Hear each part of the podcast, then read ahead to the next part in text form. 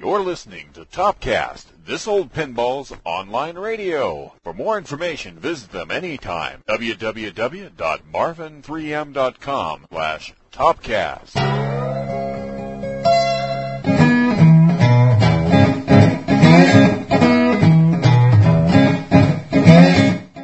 Today on Topcast, we have a really, really special guest. This is a gentleman that worked for Gottlieb since before World War II until 1980, and he designed some of the most famous Gottlieb pinball machines of all time. From approximately 1949 up to 1965, he designed basically all their games. Been working in pinball since the 1930s, and um, I, I'm really, really proud to have him on the show. Special guest, special guest, special guest, special guest. I'd like to welcome Wayne Neyens of Gottlieb. He started out in the late 1930s with Western, and then went to uh, went to Gottlieb. He designed nearly 200 games for Gottlieb, and let's talk to Wayne Neyens right now, the game designer for Gottlieb.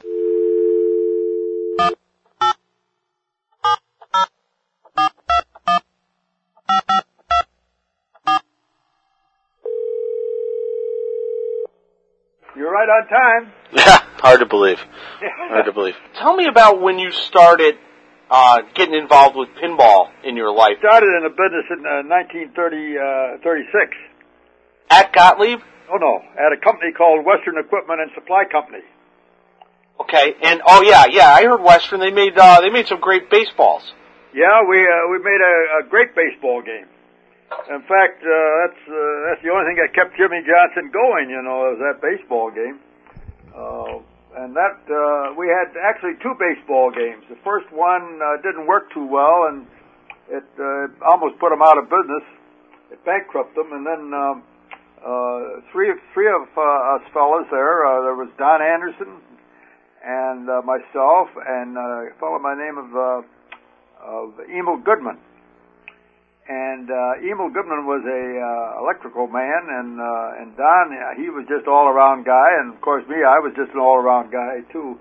But uh, you know uh, this, uh, but to go back a little further than that, in 1936 when I started there, uh, I started on February 11th, 1936, and I didn't know a pinball machine from a from anything. You know, I'd never even seen one.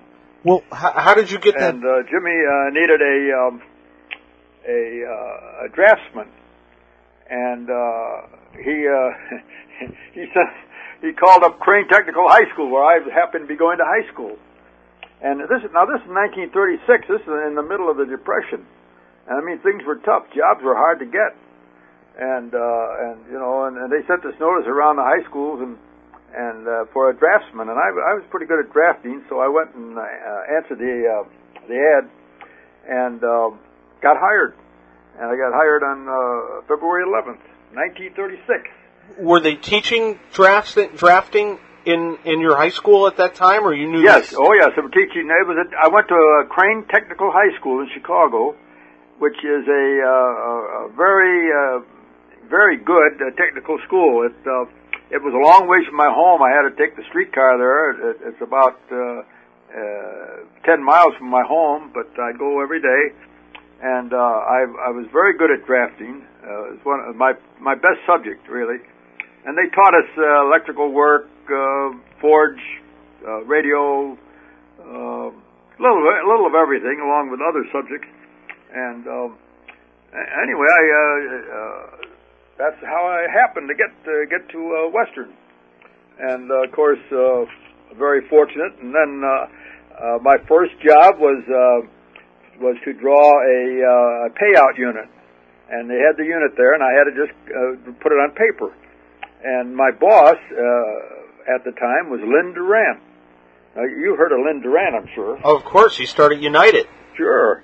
Lyn Durant was Right the after- engineer on this the project that we were working on. And he was my boss. And he was just a young man, of course, at that time.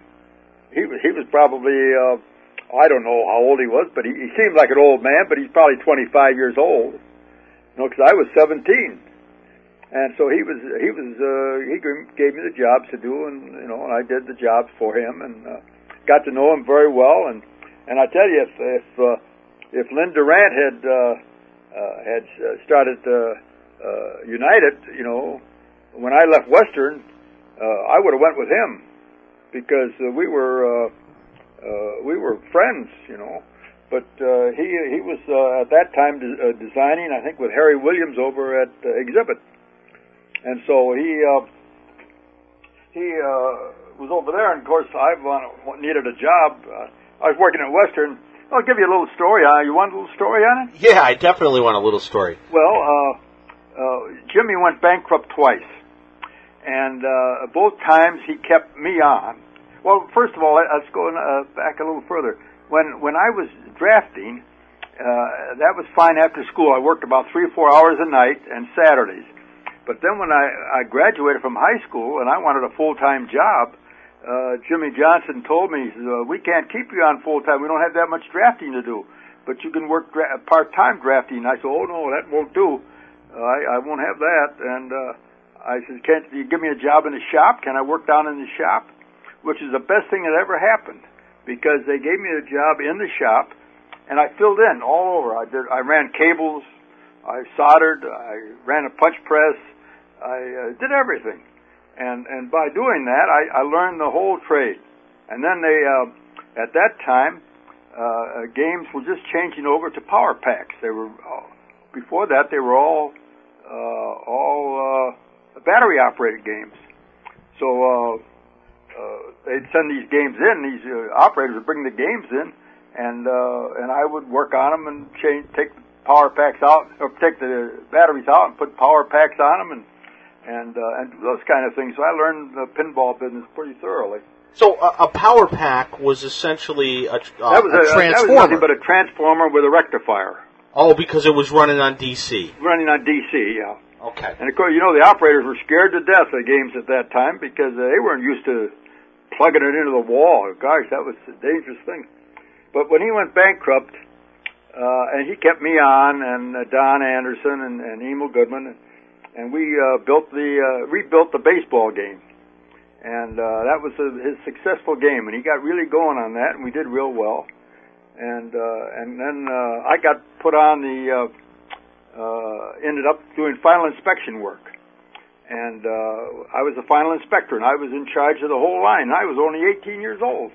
Now on the baseball, you mean Western's Deluxe baseball? Kind of was a squarish Yeah, cabinet. a square, a square cabinet. Right, right. Kind of almost had a jukebox-ish type look to it, more kind of. Yeah, it did. And, you know, uh, uh, uh, see, somebody had it at the show here not too long ago. Uh, I think uh, uh, Rob had, Rob had one. I think it was. Yeah, and the front drawer in it, it had like a drawer that you pulled out, Yeah, you pulled the drawer out. That's like right. a filing cabinet drawer, Yeah, and that's where all the uh, electromechanical stuff was. that's where it was. Yeah, that's that was really unique. I, I've never seen a game that did that. Yeah, the relay bank was on the right hand side. You know, I can remember that as if it was yesterday. A lot of things I can't remember, but some things that happened in Western I can remember very clearly. I'll tell you a little interesting thing that happened at Western. Uh, uh, you know, at that time there were no free play. Free play was not uh, known, and Jimmy bought the uh, patent to the free game, uh, the push shoot. That uh, you know you could push it in, uh, you put a nickel in, you push it in, or you can push, a, uh, hold a lever on the bottom of it and push it in.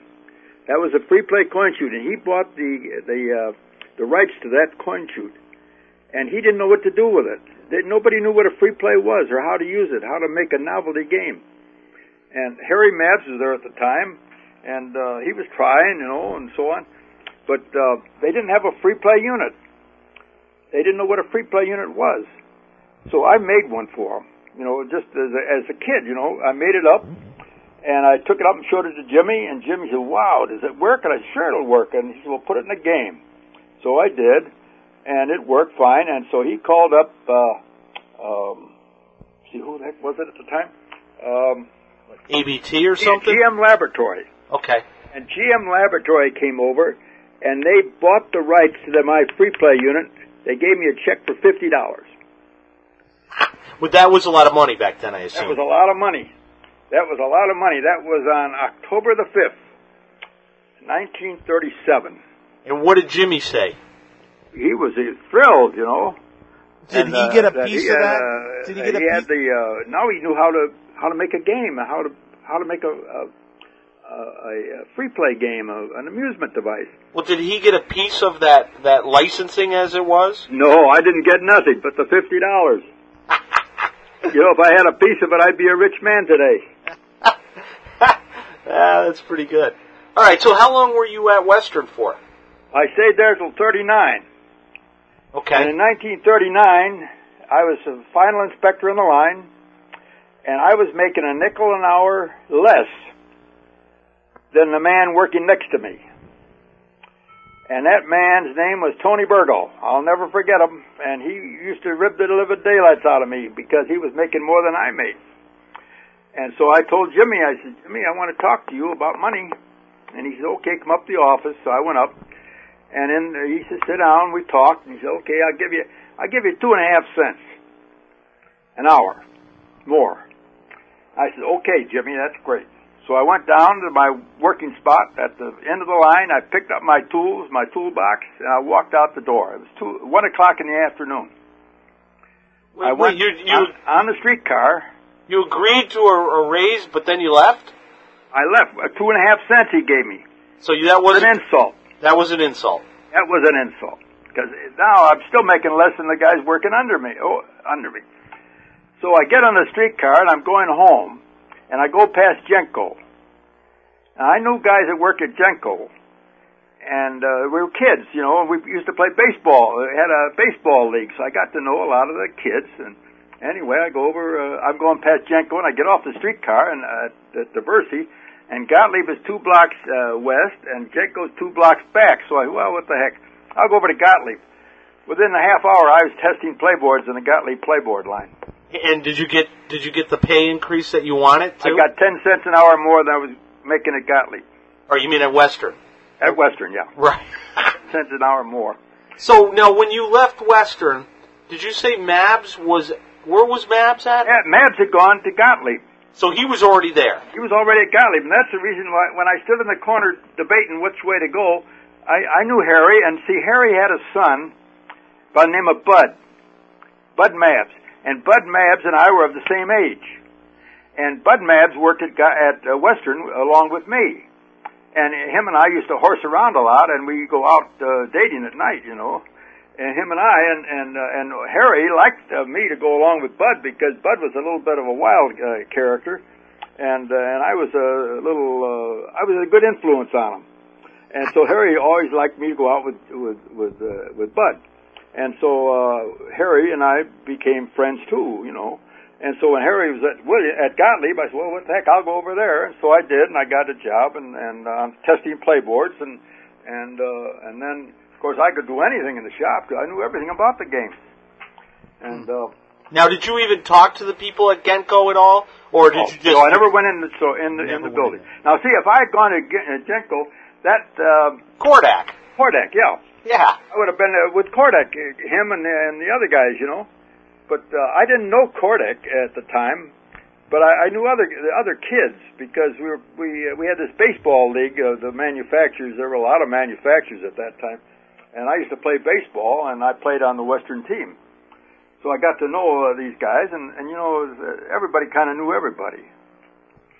So you didn't know you didn't know Steve Kordek, and you didn't know Harvey Heiss at the time. No, I didn't know them. You didn't know them. So so was it easy for you to go over to Gottlieb because you knew somebody over there? That's right. Okay. Very cool. So now, what year was this that you were at, that you started at, at Gottlieb? Thirty nine. Thirty nine. So I start. I see. I, I started there on. Um, uh, well, let's see. It was in August, I think. Uh, Thirty nine. Uh, see if I got it down here someplace. Yeah, I uh, I started at Gottlieb. Uh, uh, or I started at Gottlieb on uh, September first, nineteen thirty nine. now you were doing uh, you were testing the boards, Uh, testing playboards. Yeah. right? Uh, now, how long was it before you know you started taking on more responsibility? Well, I I did that for about a month, maybe more or less, not more, maybe about a month, and um, we had a um, we had a, uh, a problem with one of the games. I uh, I don't know which game we were building at the time, and we shipped out uh, Mesa games to New York, and uh, they had an error in them. They needed needed a circuit change on it, and um, they had no one to send, so they picked me, which is uh, very nice. Of course, Dave Dave and I uh, I got to know Dave very well in that uh, that month, and and um, uh, anyway, he sent me to New York. So I, I got rid of my job on the playboard line and and uh, lost my job on the playboard line, I might say. And I went to New York and I, I worked there for about uh, oh two three weeks, and uh, then I came back and uh, of course they had to find a job for me now, you know, because somebody else is doing the playboards. And so uh, I got put in the engineering room and I started working in there and and uh, one thing led to another, you know, and. Uh, now, is that where Harry was working too? Harry Mabs was working. Yeah, he was. He was in the design room, uh, which was uh, adjacent to the engineering room. So was was Harry designing games at that time? Oh yes, yeah. He was the only game designer they had at that time.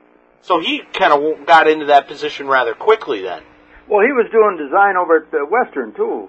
Oh, oh, okay. He, okay. Uh, that's what he uh, was primarily a designer, and then of course he uh, that that was a crazy place at Western. Uh, uh, it was constantly in a state of flux. It just, uh, um, I don't know, they, they, they kept changing positions all the time. Harry uh, was a designer supposedly, but then he became uh, the factory uh, foreman, and he ran the factory for a while.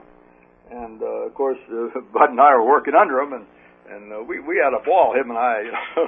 but uh, uh, that he he did all kinds of things over there. And then when they went bankrupt, why he laid every, they laid everybody off, and then Harry went and he got tired of that being laid off, and and he went over to Gottlieb and, and got a job as a designer and and uh, and did very well over there. And he was well liked. Uh, Harry was a very uh, likable person, and and uh, and he he did very well over there. And, and of course, uh, him and I, I I did a lot of work for Harry at that time. He Harry, Harry was a, a great idea man. He had ideas. He had ideas coming out of his mind all the time, and uh, and I and uh, he he didn't like to turn the crank. He didn't like to draw the circuit up, and he didn't like to to uh, uh, wire the game up, and uh, those kind of things were below him. You know, he he had another idea that he wanted to work on and uh, that's that's what made him so good. He was he had so many ideas going all the time that uh, he was a great uh, great designer. Now, when World War II broke out, how did that how did everything change? Well, everything stopped in the in the industry, of course, and uh, a lot of some people like Durant and Williams got together. I guess you know that story well, and I'd, uh, I'd they like started up you... a little country, a little company that uh, that uh, rebuilt games. They bought old games and they'd strip them down, take the wires and stretch them out, and and bundle them up into colors and so forth. And the relays they take apart and clean them and so on, and build new games from that. And uh, that's what they did during the war. But Gottlieb itself, uh, they went into war work. They did a lot of uh, tool and die making uh, they operated, uh, did a lot of punch press work, uh, you know, that um, uh, machine shop type of thing. Right, right. Now, I heard a story, and I, I don't know if it's true, but a story that um, Durant and Williams, you know, they were in, you know, in business together during the war, and then after the war, they had some sort of uh, you know, they split off. You know, of course, Durant went to United, became United Manufacturing, and, and, and Harry Williams became, of course, Williams. Yeah. I heard that that they that what caused them to really split up was that they were fighting over a woman. well, I mean, is there any truth to that story? I, I never, I never heard that, but uh, it, it could be. But uh, uh, That's what someone see- told me. They told me that they they they flipped a coin to see who got the gal, and the guy that got the gal had to leave and and, and, you know had to leave the company. Well, you know that that sounds like Durant. I, I don't sound like Williams, but it sounds like Durant. Uh, so it could be or could not be. But So- uh, I, I tell you, uh, see, Durant was married when I knew him, uh, and his wife uh, was very sick, and she uh, she eventually died, and he was really uh, taken uh, take, took it hard, he uh, he he really loved that woman, and uh, uh, and he uh, when she died, all the time she was sick, uh, with it, she was lingered for months and months and months, and and all that time I knew him, and he was beside himself uh, with this with this terrible thing going on. So, but uh, of course later on he became quite a, uh, a man about town, and and. Uh, and uh, I, I can believe the story, but I, I can't verify it. No. Okay, I was just curious. Yeah, and I and I heard that Harry won, Harry Williams won, and he had to leave United, and of course that's what started Williams. You know, Well, it could be, but I, I wouldn't. I I wouldn't. Uh, I might just be fish hockey. Who knows? yeah, it, it could be anything, you know. So now, after the war, well, well, just to kind of back up a little bit, how big was Gottlieb compared to like Western? Was it a bigger company? Yes, it was bigger than Western. Yeah, Western was uh, uh, a very small company. Uh, we had, oh, I'd say, uh, uh, we went all the way from three people working in the factory to, uh, I would say, uh, uh, 200 maybe at max. That's a Maybe pretty. not that. Maybe 100 would be max because it, it wasn't that it wasn't that big a factory. Now, what about Gottlieb? Well, Gottlieb was a little larger. I'd, I'd say uh, twice as large as uh, as Western. Now, after the war, how long was it before you know you guys were making you know pin games again? We were making pin games right away, right away. Uh, after the war, I, I was in the war. I, I went. I was in the Air Force, and um, uh, stationed out uh, in in Maine, as a matter of fact, most of the time. And um, after the war, the war ended uh, in in in uh, Japan, and uh, I got to leave. I came home, and of course, uh, you know, you always go back to the factory and see who's around and who's there, who's not. And I went back, and, the, and our superintendent, uh, his name was Tony Gerard at the time, uh, brought me in the office, you know, and uh, Dave came in and everybody, and they're, they're talking. He said, "Well, when when you going to get out? When you coming back? You know, and all that." And well, "How do I know? It's you know they're so slow in getting out. And, uh, you know, it'll be a while, I'm afraid." But but uh, Tony said, "Well, we'll we'll see what we can do for you." And Dave said, "I'll I'll take care of it. You know, I could I'll take care of this." And uh, within two weeks, I was out.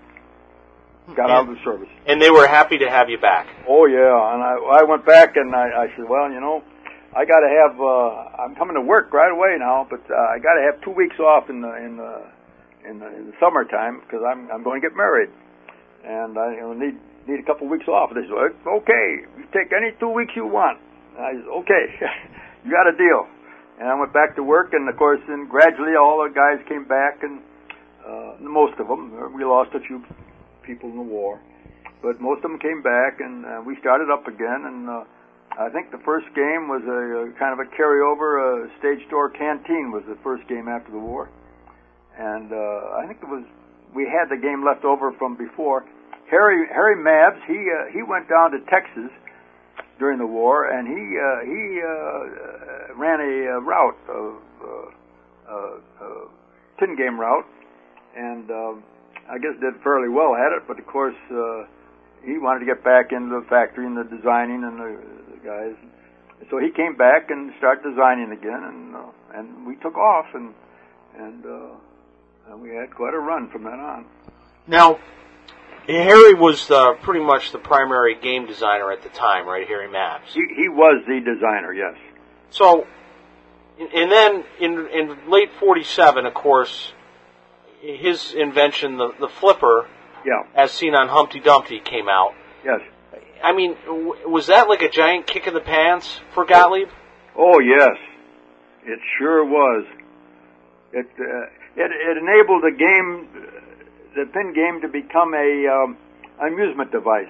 Before that, it uh, no one no one knew how to really make an amusement device. It, uh, it wasn't any fun to play. You know, you shot a ball, and oh yeah, there was a little fun to it.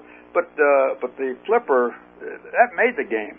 You know, it just it, it uh, the industry changed overnight. And Lyn Durant at that time is a little interesting story. He said he would never put a flipper on a pinball machine. he obviously changed his mind within. And he changed his mind months. within a couple of months because he couldn't sell anything. Right, right, right. Now, so the the flipper came out. Now, why didn't Gottlieb patent that? Well, I'll tell you why. Uh, Dave Gottlieb said that what's good for the industry is good for Gottlieb, and he believed in that. And he didn't patent. He patented very little. I, in fact, there's only one thing that I know for sure that he patented, and that was something that, that was my bumper switch. You know the the uh, the silver point that uh, that operates the bumper circuit. You're talking about like on a pop bumper or the Any the triangle bumper. kickers. It, it, it, on all the bumpers now. Oh, oh, okay. It, it used to be a um, a carbon ring with a, a peg in it. Right. I hate those things. Yeah, they were they were a disaster. And can you imagine that on a pop bumper? Yeah, it was awful because Williams used that carbon ring well into the 50s. And whenever I work on those games, I hate them. I always convert them over to Gottlieb, the spoon switch. Yeah. Well, I, I designed the and I have the patent on that uh, that switch The spoon switch? on the, on that switch that under the bumper. I use I have a patent on that switch. Now, eventually though, Williams went to that. style. Everybody went to it. Yeah. So what happened? Did the patent expire or something? No, no, no. We just didn't care. We we told him. Uh, Gottlieb used to tell him, "What's good for the industry is good for me, and and what you do is good for us. We'll get along." And and he was that way. He didn't care. Huh. We didn't care. You know. Right. Well, that's pretty friendly business practice. Yes, he uh, Dave was a, a gentleman. Uh, I tell you that. Uh, and I I knew Dave very very very well. Now, on the um, on the Internet Pinball Database, the first game in 1949 that's credited for you as the designer is College Days. Yeah, that's right. Now, how did you step up to being a game designer? Well, I tell you, at that time, I was building test fixtures for the uh, for the factory. Every time a game came out, my job was to build three test fixtures for the bottom line, and three for the playboard line, and three for the light box line. That was my job. So I would hustle along and get that job done in a hurry. I get if we ran, uh, say we ran a month, I could I could build test fixtures for the next game in maybe two weeks, you know. And I had two weeks I had nothing to do, so I'd, I'd go out and shoot trouble in the shop. But that uh, that was all. But then I uh, what I did I got a cabinet and a playboard and and I started making my own game just to keep myself busy. And I made college days, and I'd say it took maybe uh, oh maybe a year, you know. Because I only worked on it uh, when I had time. Which is a long time. A year is a long time at that. I mean, Yeah. i- i- you know, it was like a three or four week game development period. Yeah, so I only time. worked maybe uh, an hour here, an hour there, two, three hours, wherever, wherever I could fill it in. I would, I would design a game. So when you showed it to, I assume you showed it to David and Harry. wh- What was what was their reaction? Well, they li- they liked it, you know. In fact, the college days did very well. That, Yeah. that was a very good game. Yeah, you, you sold uh, 2,230 of them, which is time, that was a good run. yeah, that was a really good run. Yeah. I mean, compared to the production of games after that, you know, everything's like a thousand or less. Yeah. And here you more than doubled That, that. that was a pretty good game, and, and you know that uh, that started me, and then I, I built another game. I think it was basketball, Yeah, basketball was your next one. and then Casey Jones. Yep. Um, uh, those those were just uh, you know just my fill-in work, and of course Dave loved it, you know, and and uh, and Harry loved it too. He uh, he he liked me, and uh, and he encouraged me too, and uh, uh, so we're you know we were friends. We visit back. In fact, he lived not too far from me, and we'd visit back and forth in uh, uh, in, in our free time, Sundays, Saturdays. Uh, but uh, uh, that's now how I got started. And then, of course, uh, Harry left, went back over to Williams, and Dave came to me and he said, "Wayne, you're a full-time designer. Go over in that room and get busy." and I did. okay, now in 19 around 1948 and 49, also the pop bumper was invented too. What's that? The pop bumper, you know the the The pop bumper, yeah. yeah. Now who who invented that? Uh, that was designed by um, uh, Charlie Castaker. Okay. Did you ever hear the name? No, never. Well, Charlie Castaker was the uh, uh, the supplier for plastics for the whole industry. He his company was um, uh, American Molded Products, I believe it was American Molded Products, and he made two kinds of pop bumpers. One, as you know it today, and one was a little different. It was a uh, uh, a, a, uh, a wire wound a spring that was about uh, oh I would guess uh, half inch in diameter, maybe maybe five eighths in diameter, and it circled a bumper as a collar. And then then there was a uh, inside of that was a uh, a, uh, a, a lever, I guess you'd call it, would pull down against that spring and push outwards the spring would expand and hit the bumper, hit the ball, and go outwards. And he had the two versions, and uh, he gave us each one. He gave, uh, I think, for all the companies uh, both versions, and uh, we put it on playboards. We fooled around with it, and uh, and I think we all uh, agreed that the one we came out with that we finally used was the, was the right one, and and uh, and so he uh, he was the designer of it. And and who did he work for? He worked for the plastic company. Oh, he owned the plastic company. Oh, he owned it. Yeah, he owned it. That was Charlie Castaker. And he basically marketed this to all the companies. He marketed it to all the companies, right? That's pretty smart on In his fact, part. he started out. Charlie was a uh, a salesman for uh, a spring company back in, uh, and now we're talking back in 1936, 37. He was a, a salesman, and he found out about plastic. Now, plastics were just coming out in 1936. They, there was no plastic before that.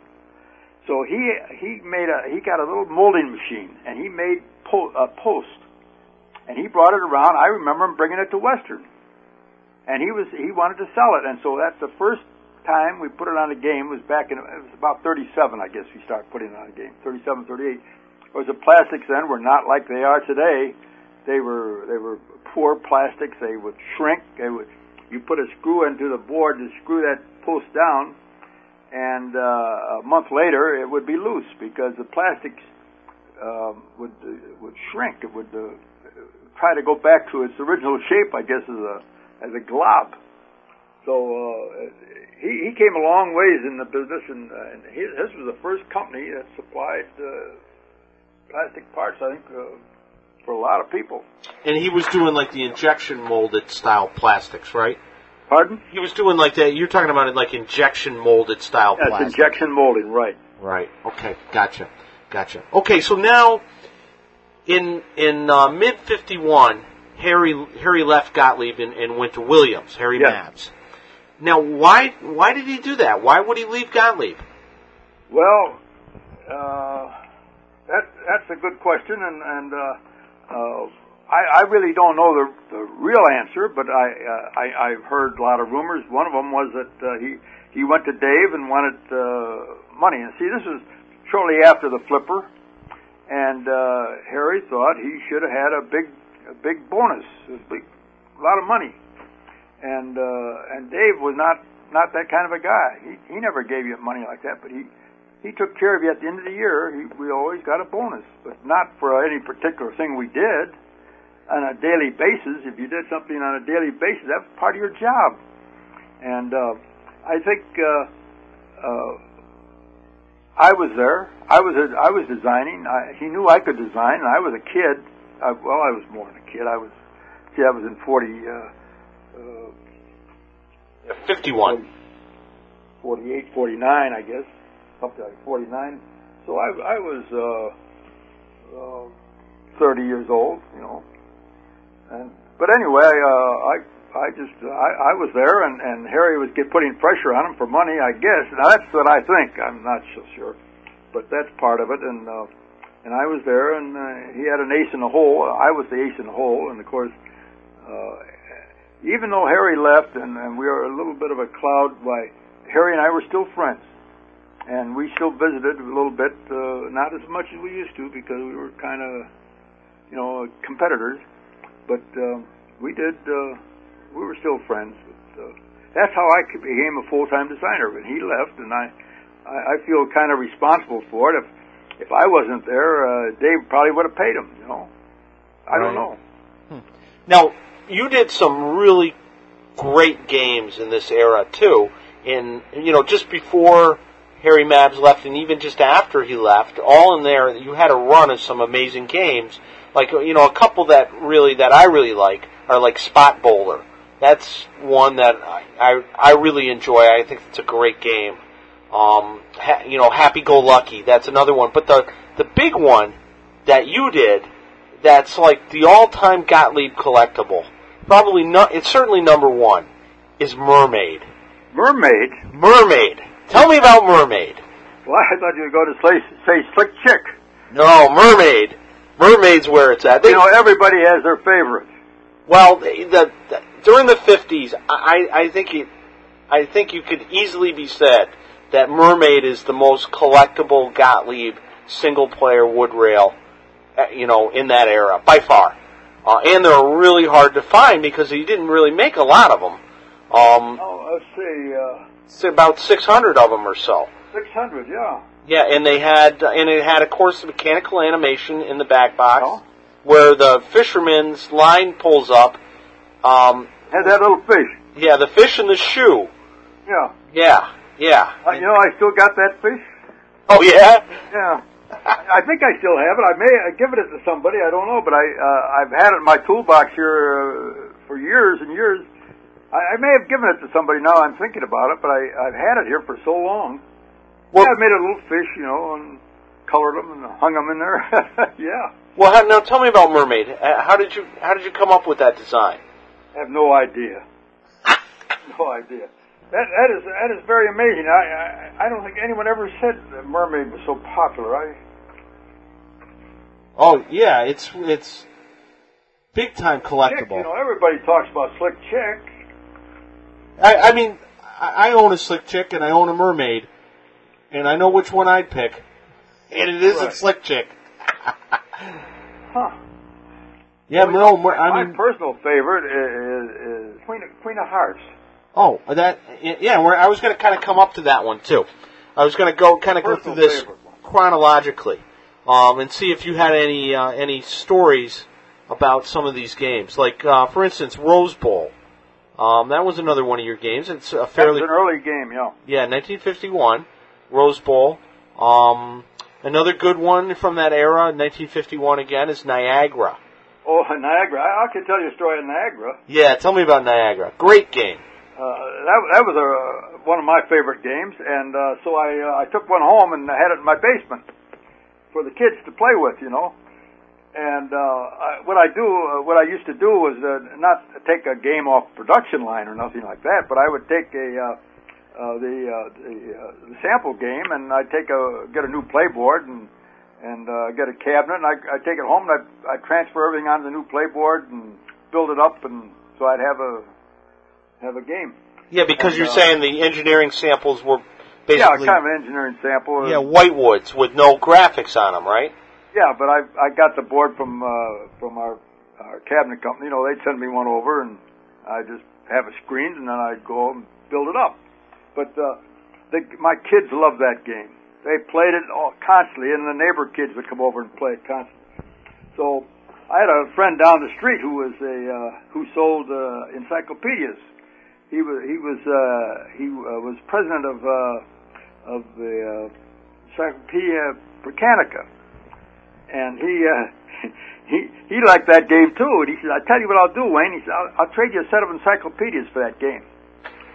So I sold I sold the game to him and got the set of encyclopedias. My kids wouldn't speak to me for about a month. They're mad at me, you know.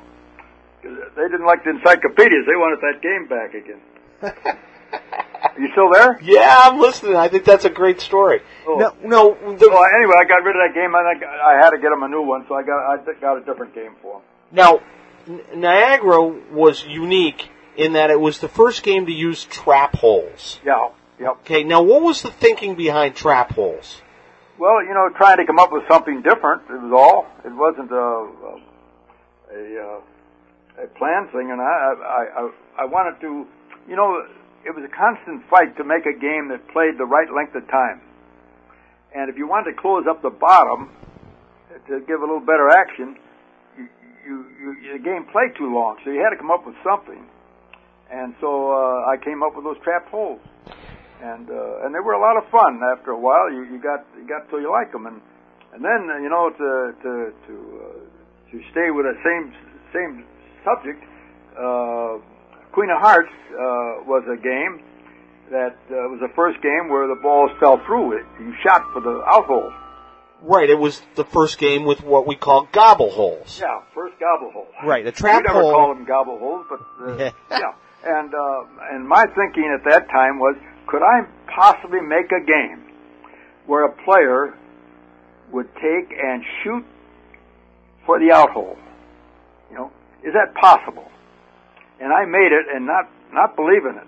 I, I didn't believe it. You know, that, that you do. It. I got it together, and I played it, and you know, it, it was spellbinding. I loved that game. And when I when I uh, I got through with it and I and it was okayed for production and so forth, and I had to go on to make another game, I couldn't do it. I I can't make another game. That that game is uh, the end of all games. It took me I don't know months to to get over that game. I, I loved it. I loved to play it, and uh, I to this, to this day I still like that game. Oh yeah, I, I have a Queen of Hearts, and it's in it's an amazing game. It's a great playing game, and it's it has yes. A lot of people complain about gobble holes, but it, the the simple fact of gobble holes is is that it, they reward you for a good shot, and they take away for a bad shot, and Yeah. it makes you a better player. You know, it just makes you a better player to ha- you know when a game playing a game with gobble holes. Yeah, but you, the gobble hole has to mean something. It's got to mean have a big meaning to it, and and uh, uh, that uh, that that to me is is the whole thing. And I I love that game, and I still do. And a lot of people say you know the Slick Chick's a better game, but I tell you, you, you that Queen of Hearts is a, is a is a game that's hard to beat. Now, when in, in like Queen of Hearts, when you put it a ball in each one of the holes, it, it represents um, um, part of the hand, that part of the card hand. Yeah, And if you get a ball in each one of the holes, you can win a lot of replays in that game. that's right. And and you and Gottlieb had a replay unit that went up to 26 units. It had a, a maximum of 26 credits that you could have on, on the on the credit wheel. That's now, right. did Dave Gottlieb or did anybody ever come up to you and say, uh, you know, look, we, this is the maximum number of of credits we want any particular game to win or not win or, or whatever? How did you come up with that whole concept? Because you could win, you know, in one shot. You know, you could win a whole boatload of, of replays in just, you know, in one shot. Yeah, but that didn't happen very often. No, no, it didn't happen very often. But you know, I mean, there was some some games that it really was huge on. Um, uh, one I can think of is Sweet Adeline, where if you get all the rollovers and you're at zero credits and you hit every rollover, uh, you win 26. That replay unit just keeps knocking off the knocker knocks, and the replay unit kicks off a replay for, for all the way until that credits max switch is is opened up, which is at 26 credits. Yeah. You know that to me that's that's pretty amazing that you could win 26 credits in one game. I'll, I'll tell you something about that Sweet Adeline. That game was taken from a bingo card. And you know, bingos was a dirty word at that time. Can you picture Sweet Adeline? Yeah, you're right. In the in the in the back glass, it's got a girl with an adding machine, Yeah. and it's got like uh, yeah, it's got a bunch of numbers in it, like like off uh, like off a uh, a tape coming out of an old style adding machine. Well, you know, that's what it looks like, you see. But that was originally taken from a bingo card. Those numbers are all numbers from a bingo card. And if I had told Dave Gottlieb that that game was made from a bingo card, he would have thrown me out. He didn't like bingos. Yeah, because that was And, uh, 19 Sweet and Adeline. I fooled him, you know. Sweet Adeline was 1955. Happy Days, which was 1952, the one with uh, the school teacher uh, and the kids on the back glass. Oh, that was that was the one of Parker's uh, best pictures, best designs, wasn't it? Yes, he outdid himself on that one. Oh yeah, yeah. I mean, the artwork on on Happy Days is among the best of that of that era. That's for sure. Yeah, it's got kind of like a tic tac toe thing going on. Adeline was a big was taken from a bingo card. Now, uh, Happy Days, I don't I don't uh, recall uh, that. I don't think it had anything to do with a bingo card. Okay. Um. Now, tell me about the double award system and how that came up. boy, oh boy, the double award. Yeah, well, you know that was just a gimmick thrown in, and, and uh, I, I thought it was a pretty good idea, and, and we we ran it for quite a while, and uh, I don't know whether it made any money or not, but it was a gimmick, you know. That's all it was, was a gimmick, and uh, it's uh, we had it for a while. I, I don't know if anyone ever used it. Yeah, just to, to explain, you put a single nickel in to play the game, but if you put two nickels in, put in two nickels, you get the, twice the free plays. Right. Yeah. Twice. But that that was just a gimmick, and uh, it lasted for a few games, and that was all. I don't think anyone ever played it that way. It, it was, you know, a novelty game. Why would you put two nickels in? I don't know why I. I don't even know why I did it. You know, but it just fool, just playing around, I guess. So that was your idea. Yeah, I, I have to lay claim to that. but I'll, I'll tell you one thing uh, that I don't think you, you've ever heard. Maybe you have. Uh, uh, four-player games. You know, we came out with a four-player game. Right in 1954 was the first four-player. What was it? Super Jumbo. Super Jumbo, right?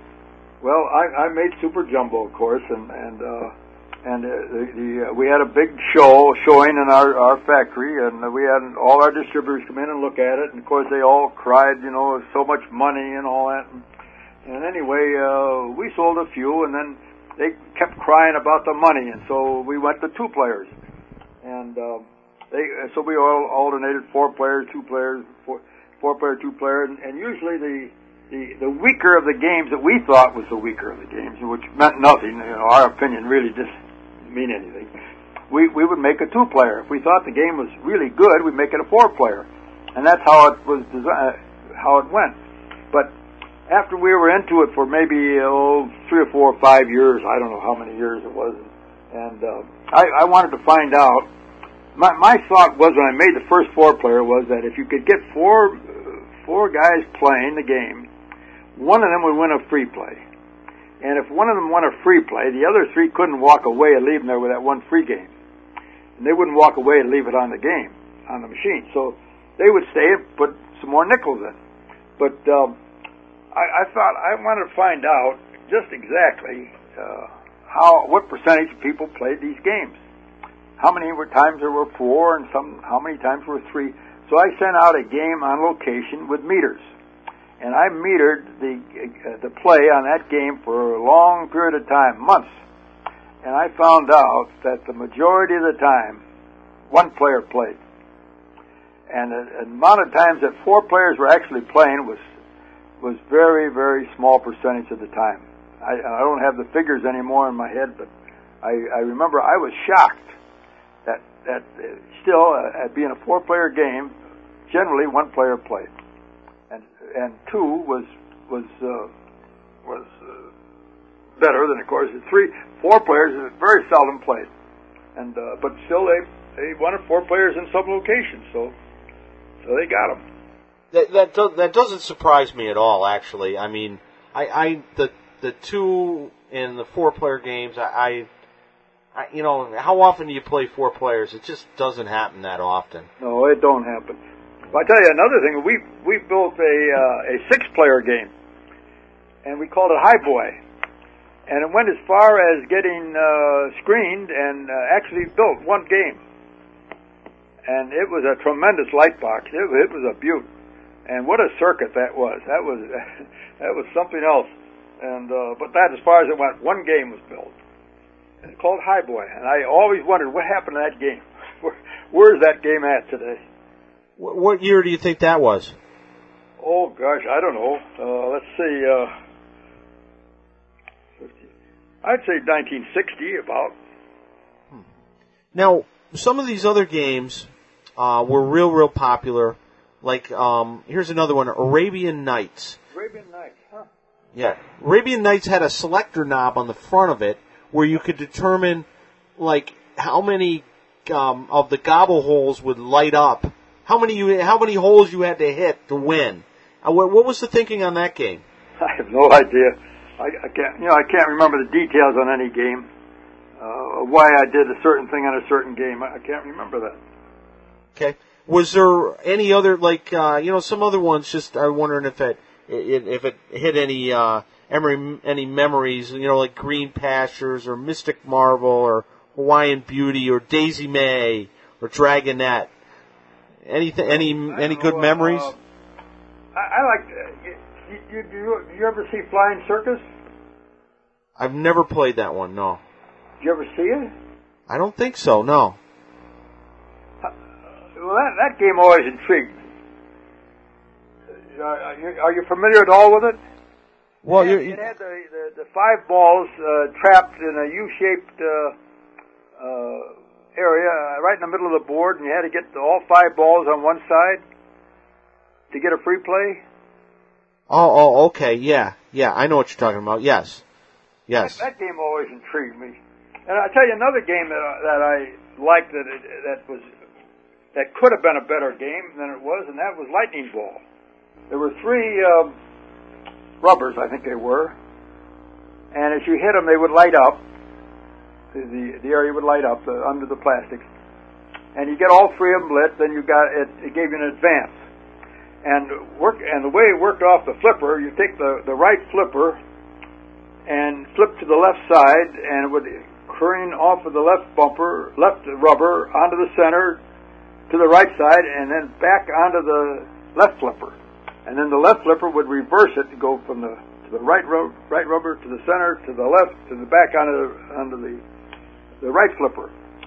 And I had it. My original game was made with that line marking the path of that ball was a red line about a half inch in diameter, a half inch wide, maybe three eighths of an inch wide, but quite a wide red line going from the right flipper to the left rubber to the center to the right rubber to the left flipper, and then it, it it was so pronounced that line that you could you could get good at that thing and you could hit that ball back and forth constantly. Well, from I don't know, I did it five, oh maybe ten, twelve times without missing, and. Uh, I know the players could have done that and got a kick out of it, got a real thrill out of it.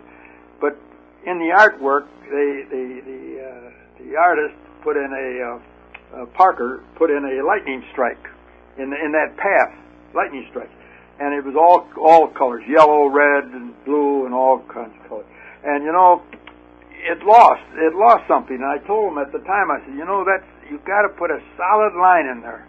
And no, no, no, no, we're not going to do that. We're going to. This is the way it's going to be, and so on. And I said, okay, but you're missing. You're missing the point of the game. And uh, that that game could have been a better game than it was. But I, I still like Lightning Ball as a as a, as a game. Yeah, it, it is a very good game. It came out in 1959. Uh, it is. You know, it's a single player. Great, great game. It really is. And I I know the shot that you speak of too. What do you remember about uh, Guys and Dolls? Well, You know, it has that funky flipper post arrangement. yeah, yeah. Well, I know we were trying to uh, just trying to do something a little different. You know, I was fooling around one day, and came up with that idea, and and uh, unfortunately, uh, uh, the uh, we had a lot of trouble with those posts breaking off, and uh, and we found out that the uh, plastic company used the wrong material on us when we when we gave the order, and so we uh, we had quite a bit of quite a few problems with that game. So that was. Did you never try it again because of the plastics issue? Well, we we didn't realize at first what happened, you know, and uh, and then uh, we found out that uh, that uh, they, they used the wrong material on us, and uh, when we got into production, which was uh, a disaster, you know, so we never went back to it again, and that you know, it just had a bad uh, bad feeling. That's all. When you made that game and it was brand new, could you push get the ball to go from the you know from the bottom of the playfield all the way to the top, kind of like it had flippers or something? No, no, you never could. Okay, I was just kind of curious because that, and when I played it, it would seem that way too. No, no, you you couldn't do that. Was just to pop it around a little bit. Just you know, we we tried so many things, and some worked, some didn't work, some were mediocre. Try something, and you have no idea what's going to happen to it. The one thing that always kind of confused me on like the 50s machines was the the it almost seems like there was two methods of scoring. You had like the the ten thousands and the hundred thousand points, but then you had these single point values. You know, the one through sixty points. What was the purpose of doing this? Like, and, and replays were were awarded based on both point systems. What was the purpose of having like these two parallel point systems? Well, just a gimmick. Uh, that was just another way of uh, of uh, putting a feature in the game. You know, like uh, was it double bill? Was it? Where there was two high scores. Um, oh, right, right, right. Yes, yes, that's right. It's like uh, um, like the two different colors had two different scores. Uh, there's red score and yellow score, and you know, like uh, that game, I uh, I, I was uh, uh, thinking of uh, making it a four ball game at the time, and uh, of course, you know, it, you had your five ball and your three ball, but I was going to make a four ball game and have like a two player game. You uh, two guys, two could play, and you you could uh, you say you were the red player, you you try to not hit the yellow one, you know, to give the yellow score, and you'd hit your try to hit your score. But uh, you know, a lot of things don't work out. But that was the object of that game.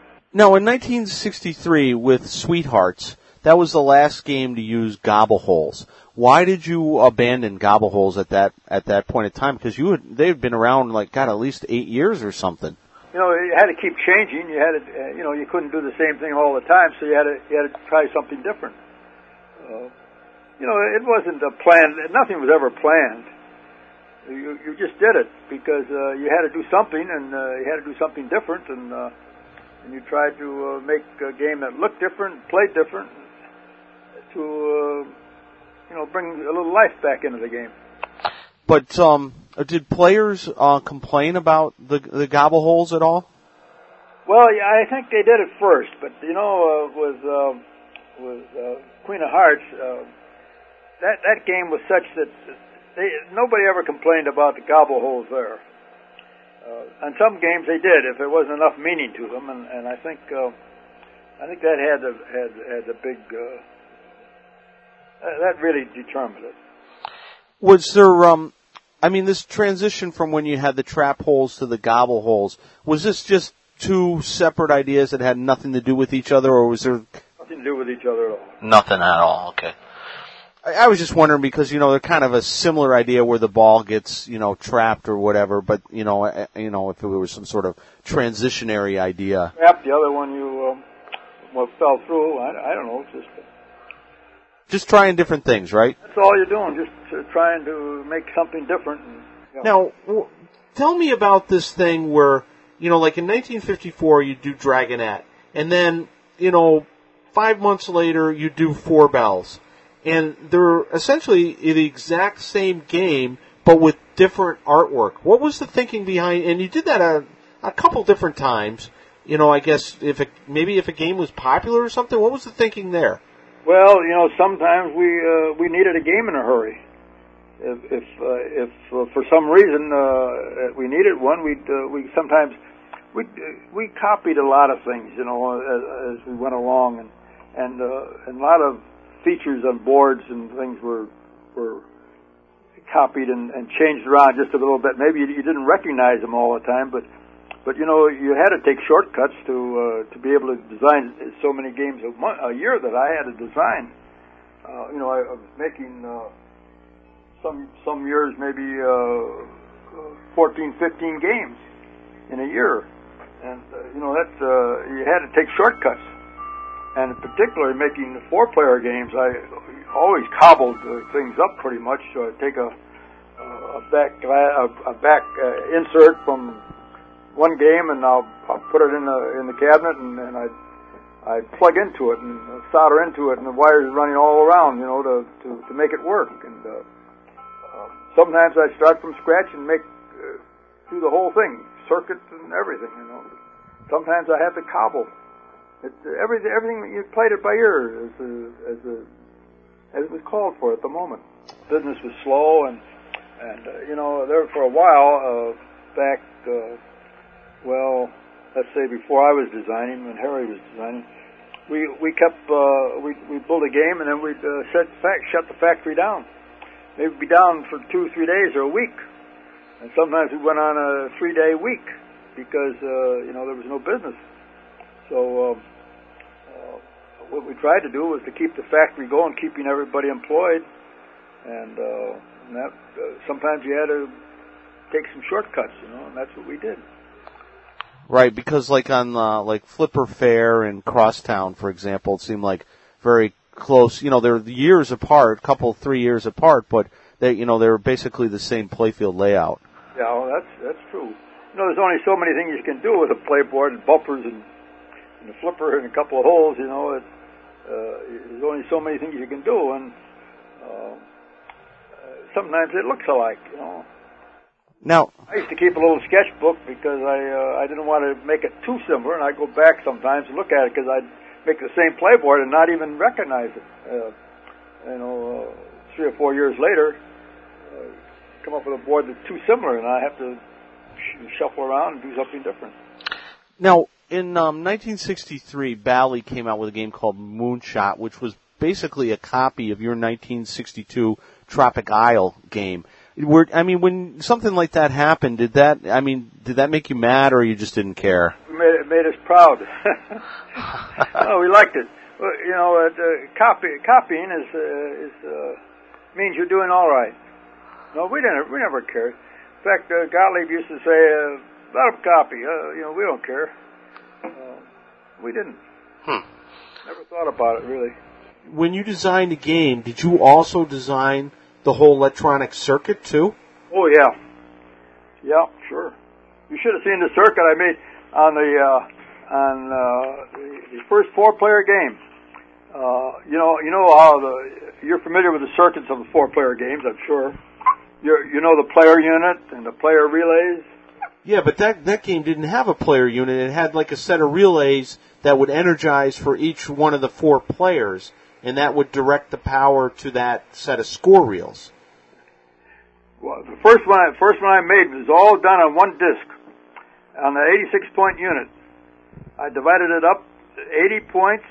I divided it up in four sections. That'd be 20, 20 uh, steps, which is four, which was uh, uh, five, uh, five balls, four players. Four times five is 20. So I had I had that disc divided up so I could use all those circuits that were on that disc, and uh, and there were no player, no uh, no uh, relays in there. Uh, that was a circuit, man. That was something. I love that. I love that circuit. But uh, our chief engineer at the time, uh, Bob Smith, he uh, uh, he thought uh, we overworked the unit, and that we'd have to make a different unit entirely to handle that load. And uh, and you know, we don't know how many of these games we're going to make maybe only the only game we're going to make is this one. So what's the point in, in building a new step switch to handle such a circuit?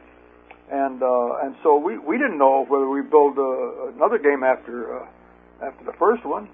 You know, Jumbo uh, was unknown, and, uh, and the results we, we had no idea whether we'd ever sell any of them.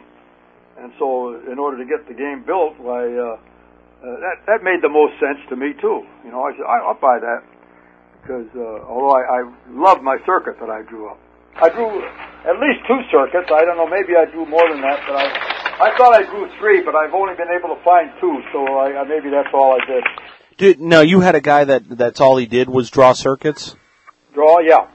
We had a, a, a draft. Well, actually, we had two draftsmen, and then uh, one of them kind of went into uh, doing other things, mainly uh, mainly handling the parts uh, of, the, of the parts list and that sort of thing.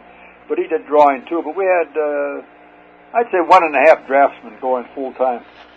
And when we went into Super Jumbo, of course, uh, that was such a big uh, changeover that uh, our engineering room was overtaxed, and uh, and I got the job of uh, of uh, doing the circuit on Super Jumbo.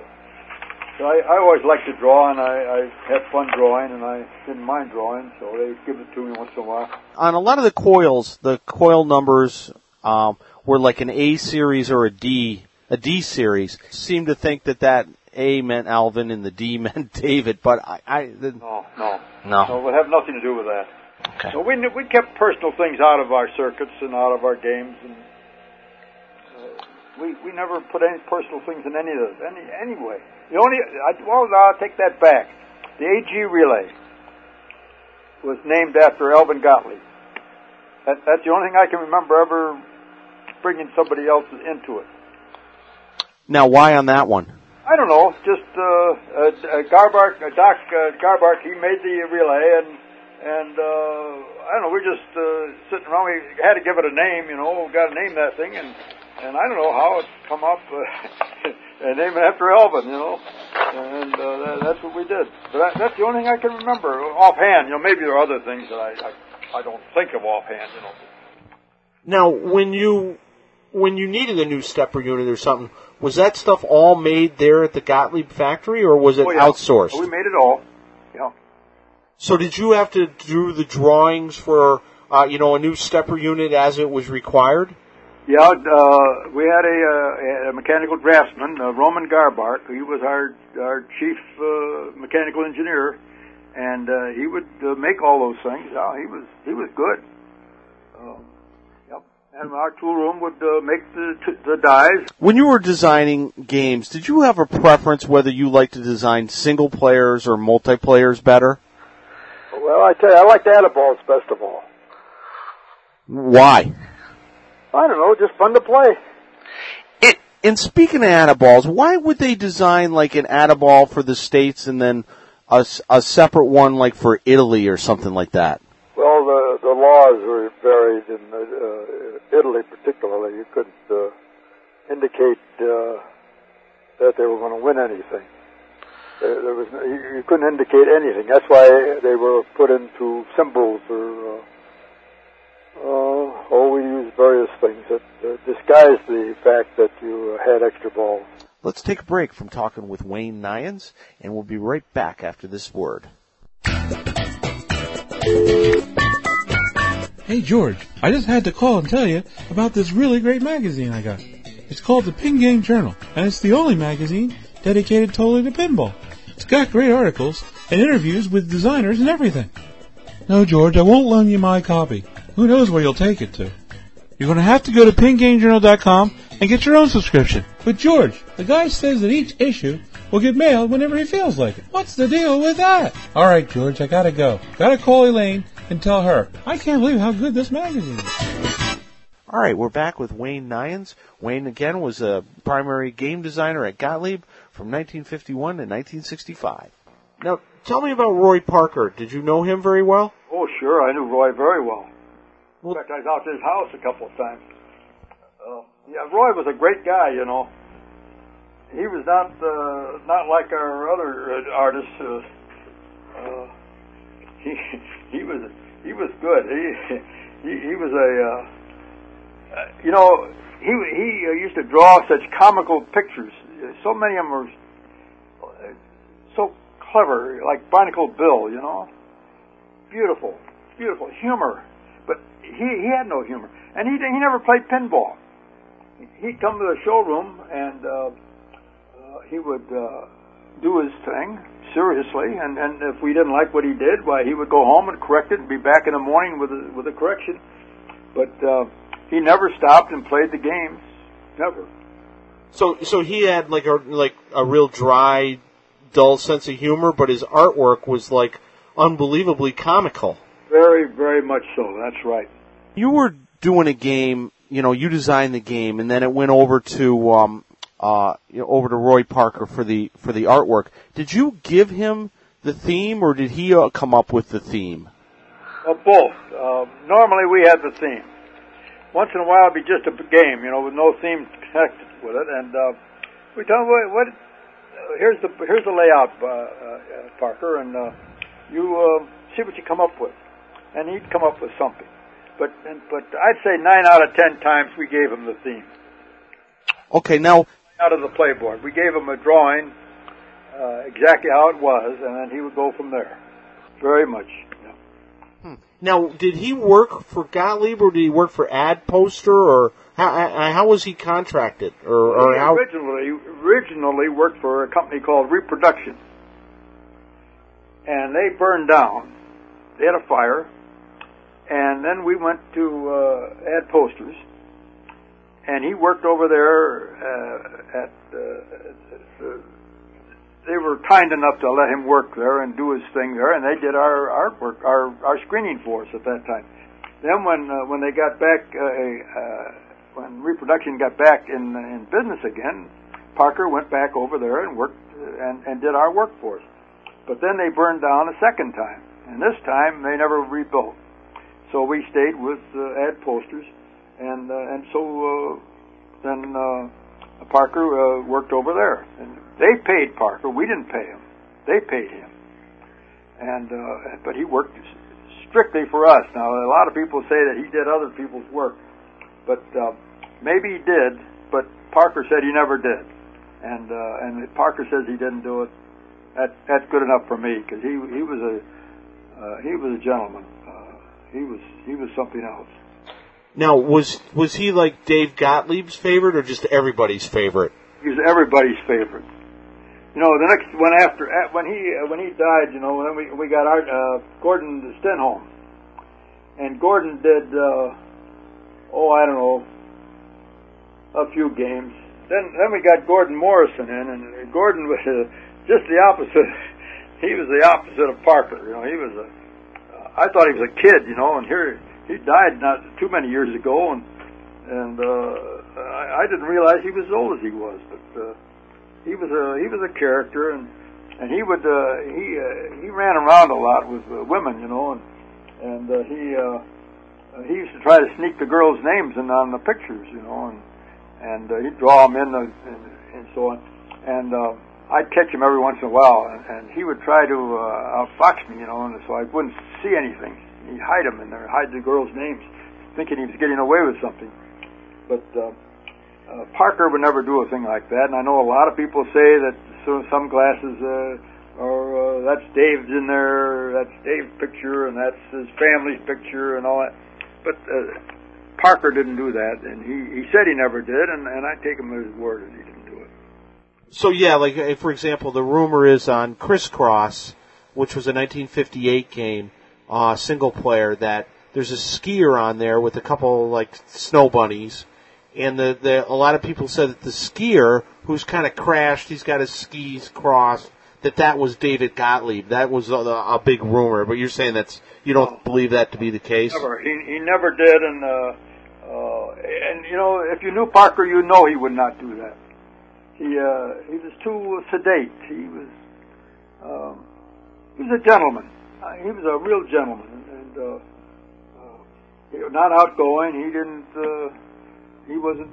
You know, artists are sometimes temperamental. They they they didn't take criticism well, but uh, when Parker would come over with something, uh, if we didn't like it, we'd say, "Look, uh, Parker." Uh, um, that girl is uh, too uh, scanty, scantily dressed, or whatever, you know, and and he, oh, okay, so he'd take his pen or pencil and he just he'd make a couple little marks and and uh, you know, and he'd fix it up, and never never was hurt by our criticism and and. Uh, if if we uh, we didn't like something, uh, didn't like his drawing at all, why uh, he would go home. He had a studio at home, and he would go home at night and uh, he'd leave our place. Uh, usually come over around three o'clock, three or four in the afternoon, and then uh, he'd go home and uh, and he'd work at night at his home, and and he'd be there in the morning with a change, you know. And uh, uh, he was he was a great guy, and we we loved him, and uh, and he he liked us too. We we got along well together.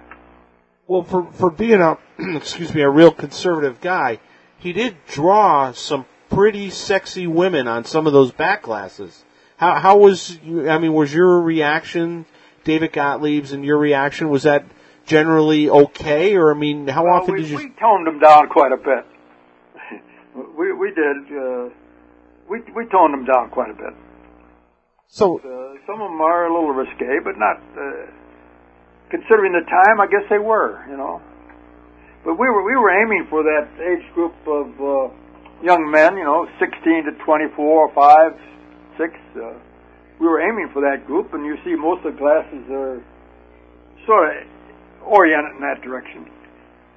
And I think the games were too. Uh, uh, I, I I built things that I liked, you know, and I I thought I was I was young for my age, I think, and I, I probably still am. But uh, uh, I I I could see the games as a, as a young player, and I, I enjoy playing them as a young player.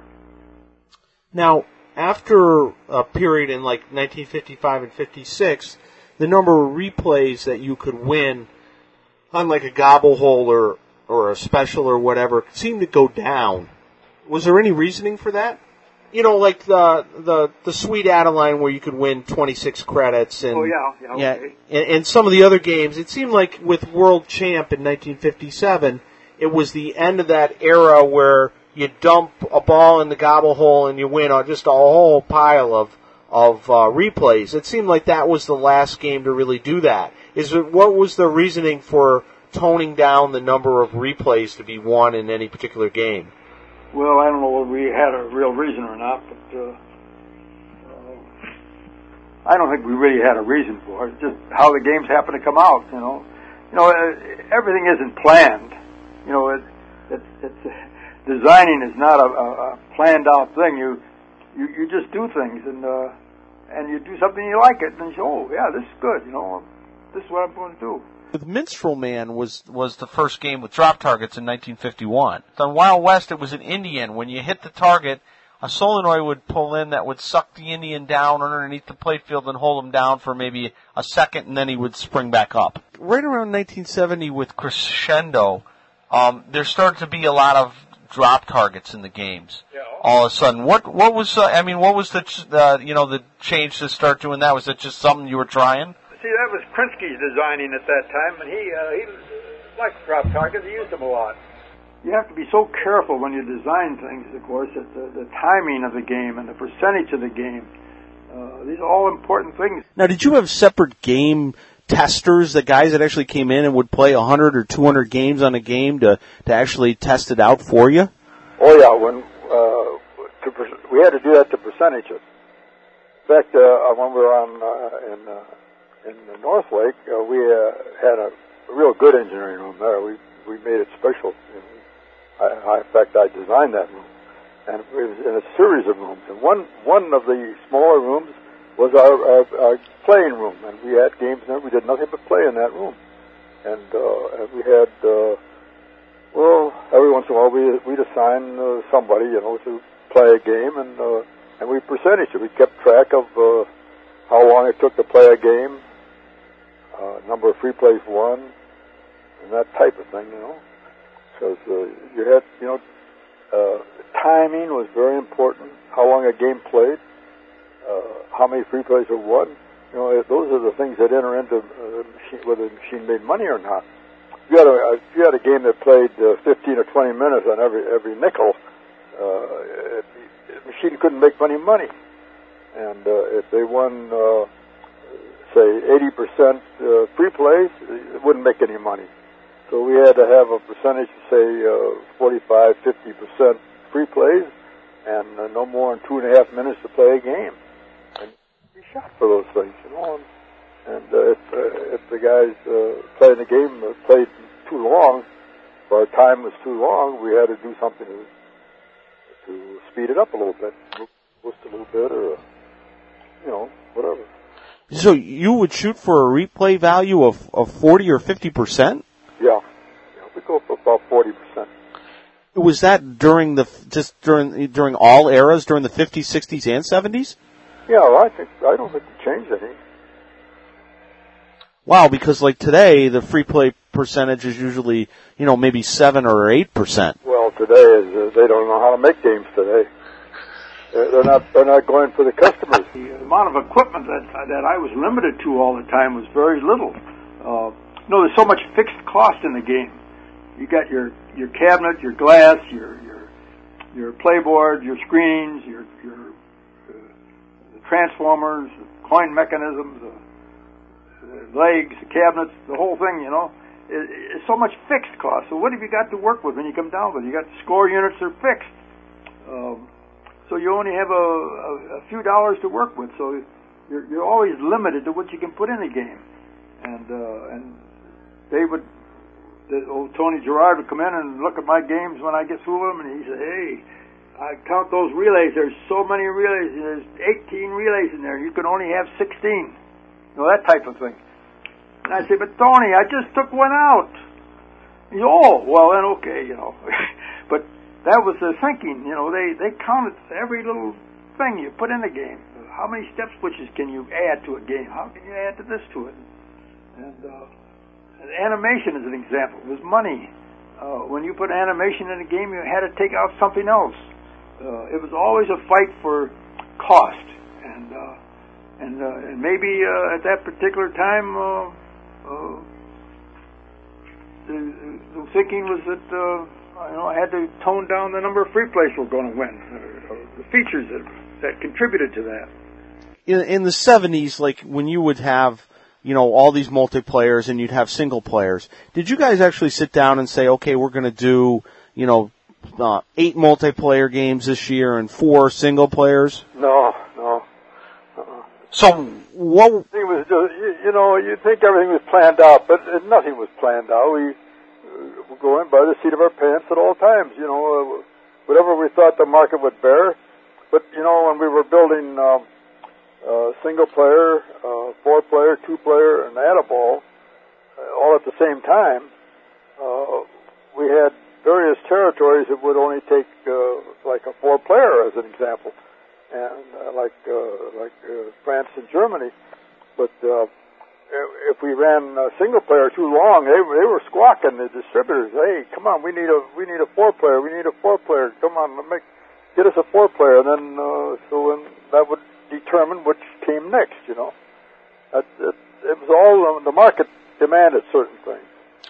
Now, did the market demand certain themes? Like, you know, the Gottlieb like to, like to use card themes and Western themes. Never. They oh. never, never had any input whatsoever. Now, did you guys like particular themes? I, I like particular themes. I like sports themes mainly. I, I did a lot of sport games. I like sports and uh, and uh, current events. Uh, you you see a lot of current events like, uh, well, Spirit of '76 would have been the most outstanding one. But coronation, that was at the time of uh, coronating the Queen of England. Uh, I don't know. Uh, history had something to do with it, and songs. A lot of popular songs at that time would be uh, would, uh, would bring up a song and I know I liked the railroading, so I had several several railroad themes. Who was the card? Somebody obviously had to be a card player there. no, but I tell you why uh, we made a lot of card games. They're very popular. Uh, all people can understand cards. Uh, most people can understand cards. So cards is a very popular theme. Same thing with bowling, another popular, well understood theme. You know, things that most people understand. Uh, we try to do. You wouldn't uh, you wouldn't have a chess game as an example because it's it's it's, uh, it's, uh, it's a great game, but there's not that many people play it. So you wouldn't you wouldn't even think of it putting a chess thing on a, on a pinball machine. Now, who came up with the roto target in 1957? Whose idea was that? Boy, I don't know. That that seemed like one expensive playfield toy. It was, it was, and uh, I I think it was. Well, you know, it was it was a combination of things. It, uh, it was it came from a step switch. We had step switches, and we were going to just step it around. You know, step the target around. That's what I was going to do. And then I don't know. Somebody suggested spinning it. You know, well, gee, that that makes sense. So then I went to that, and uh, so I got that unit made up, and then I put it in the game. But you know, it's kind of things grow they uh, they start out with one thing and it grows to something else, and that's how that spinner uh, came in. But it was a great that roto target. We used that an awful lot of games. right, it seemed to be pretty popular. Very popular, very popular. Now, the transition from like uh, you know wooden legs to metal legs and wooden coin door to metal coin door was that dictated by you guys or was that dictated by the cabinet company? No, no, that was dictated by us you save money. You know those steel legs cost about half the price of a wooden leg. You know, and, and it's amazing. And same with it, uh, with the uh, with the molding. Um, that molding that went on those cabinets was very expensive, and we could make it out of stainless steel, punch it out on our punch presses for a lot less money. We- In fact, we saved I don't know how many dollars per game on legs alone by going to the metal legs. And it was the same thing with the ball arch, like the lower and upper ball arches went from. Absolutely, same thing, same thing. Okay. And you know, and it looked better when you got through. It looked better. Right now, are you saying that in 1960, when you went from the the wooden side rails to the metal rails, that that was a big uh, cost savings? That was a saving, yes, definitely. Okay. Now, why did Roy Parker not do cabinet artwork? I mean, the car, the artwork on the side of Gottlieb games was very, you know, uh, um, you know, dimensional, geographic dimensions and that. But it didn't. It wasn't. It never had artwork that reflected the theme of the game. Why was that? Well, that that was done by the cabinet company. They they did all that that work. They they had to make stencils, you know, and that uh, to do that, and and they uh, they did the artwork on this on the side. So that had nothing to do with you guys at all, then. Well, we had to pick out the design, yeah. Dave Gottlieb had a uh, had a, uh, a piece of plastic with a shape of a pinball machine cut out in it, and anybody come along and come in to visit with a with a fancy tie, he'd take their tie and he'd hold it up under that piece of plastic and look at it what it would look like on a pinball cabinet, you know. And sometimes he'd take the design from the tie, but uh, a lot of, a lot of times uh, you a lot of times for a long period of time we had red, white, and blue cabinets. That's all we ever had, and that was because of Dave. He liked red, white, and blue. Now, when you went to using score reels, you know, on the single players, on basically everything in 1960, everything got score reels. There was no longer the light box style scoring. Was that a savings of money, or did that cost you more, or was that just something you had to do? Well, that that cost more money. That cost more money. That was a that was an added expense, but it was better. It was better. So they had no problems uh, implementing that design then. No, I, I think I think uh, we weren't the first ones to come out with reel scoring. I, I think Williams came out with it first, didn't they? Yes, that's correct. They came out with it for in 1954 for a short period, and then they stopped using it, and then everybody started going to multiplayers like you guys did, and then of course you had to use it in multiplayers because there wasn't enough room on the back glass to score with lightbox scoring on a multiplayer. Uh, that's right. Okay. Now, it, during the '60s, you, you know, the the cabinet changed to the to the famous wedge head design. Was that something that you guys designed and implemented, or was that again the cabinet company? No, we did that. We wanted something to look a little different, data data game, and you know, so we did we did that. Now, in the '60s, what uh, what were some of your favorite games that you designed that you really liked? In the '60s, well, let's see. Uh, I don't know. I, I liked a lot of games, of course, but I, I tell you, I, uh, I liked all the Add-A-Ball games.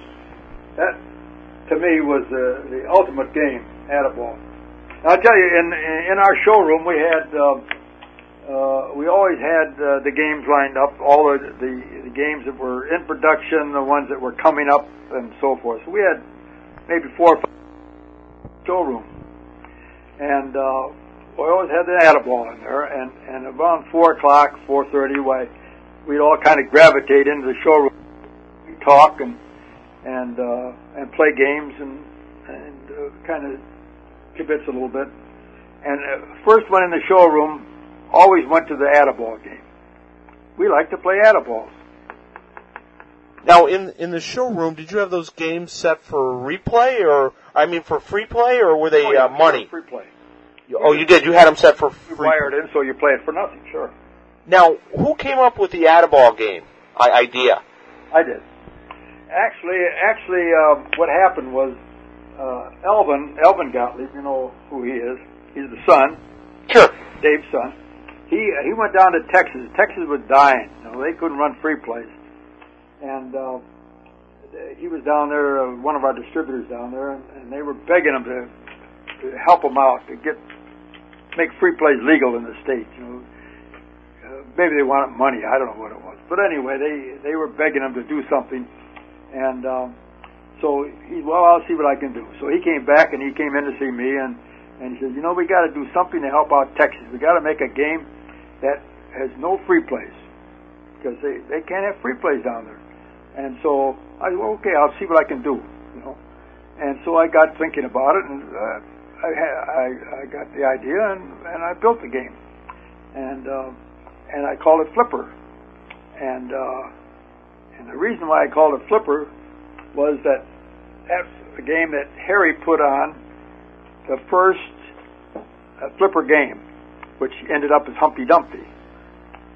See that that game, Humpty Dumpty, uh, being the first Flipper game, was called Flipper, and it was allowed it was it didn't warrant such a, a, a wonderful uh, invention. It, it, it was a simple game, and uh, and uh, and the glass was made. All the artwork was done. The game was finished, ready to go into production.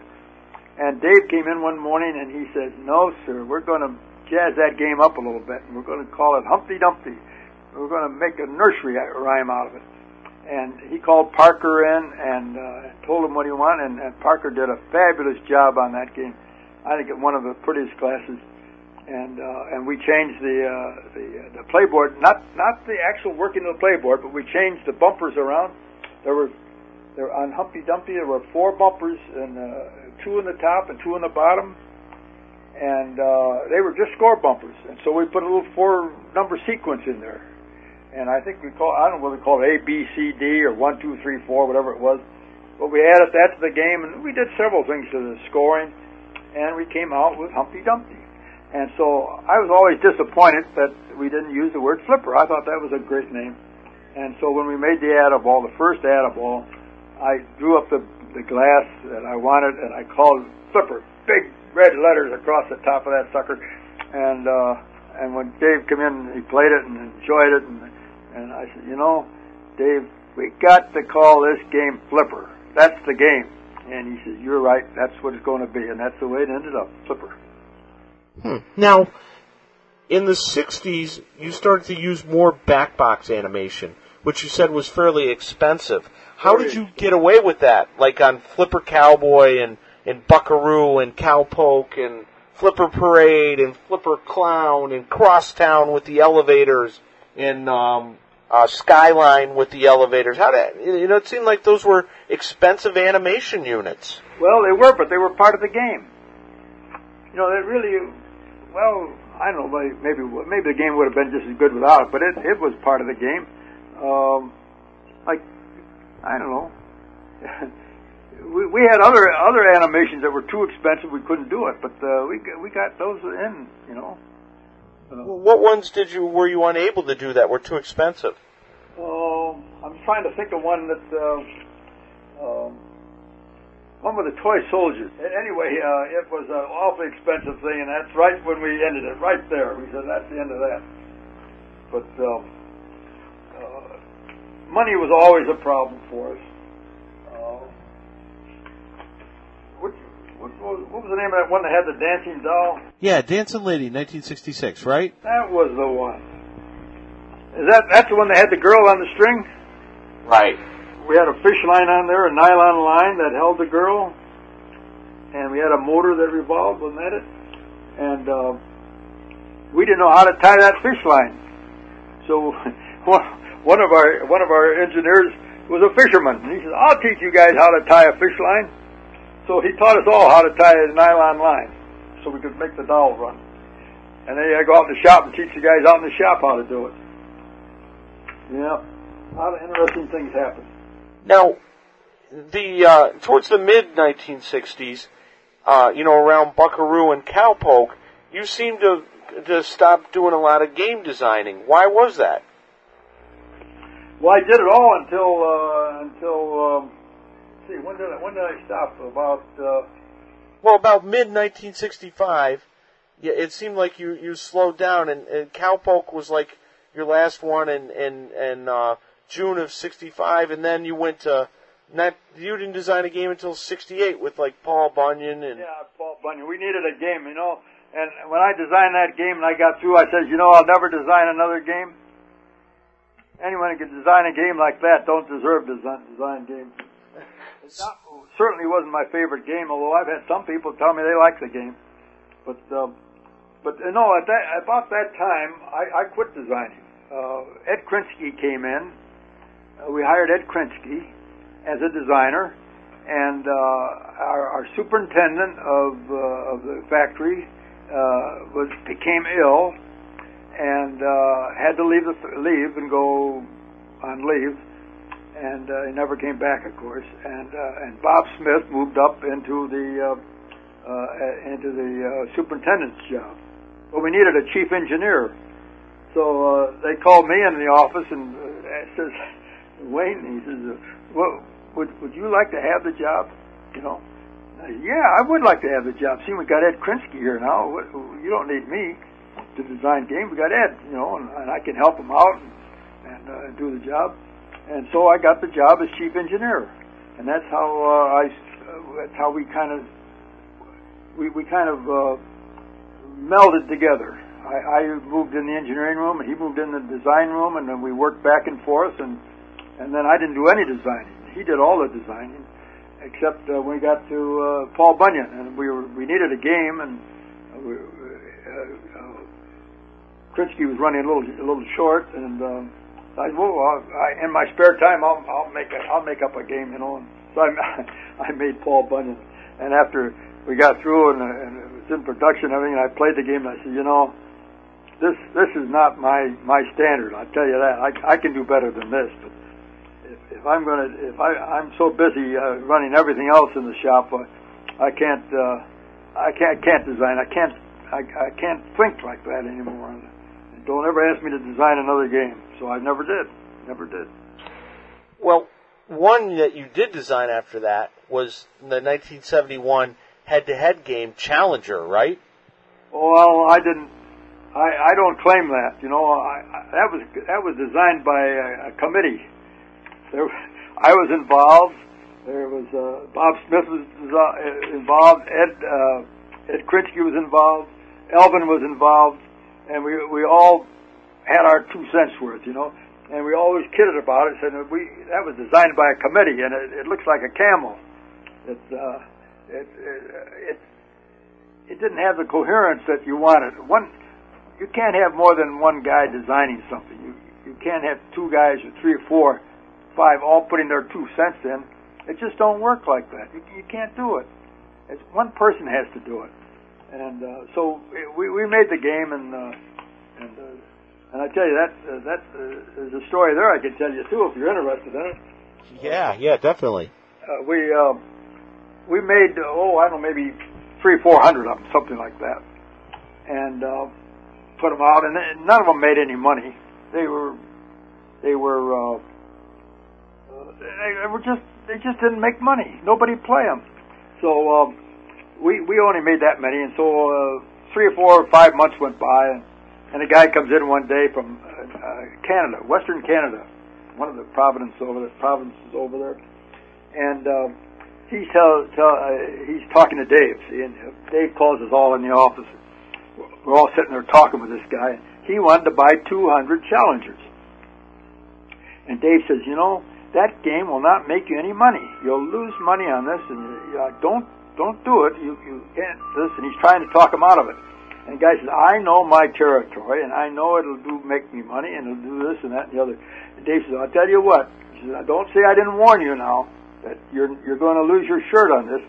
But if you pay me ahead up ahead, I'll build the 200 games for you.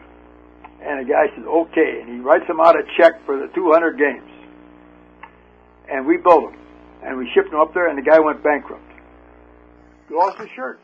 That's a pretty good story, actually.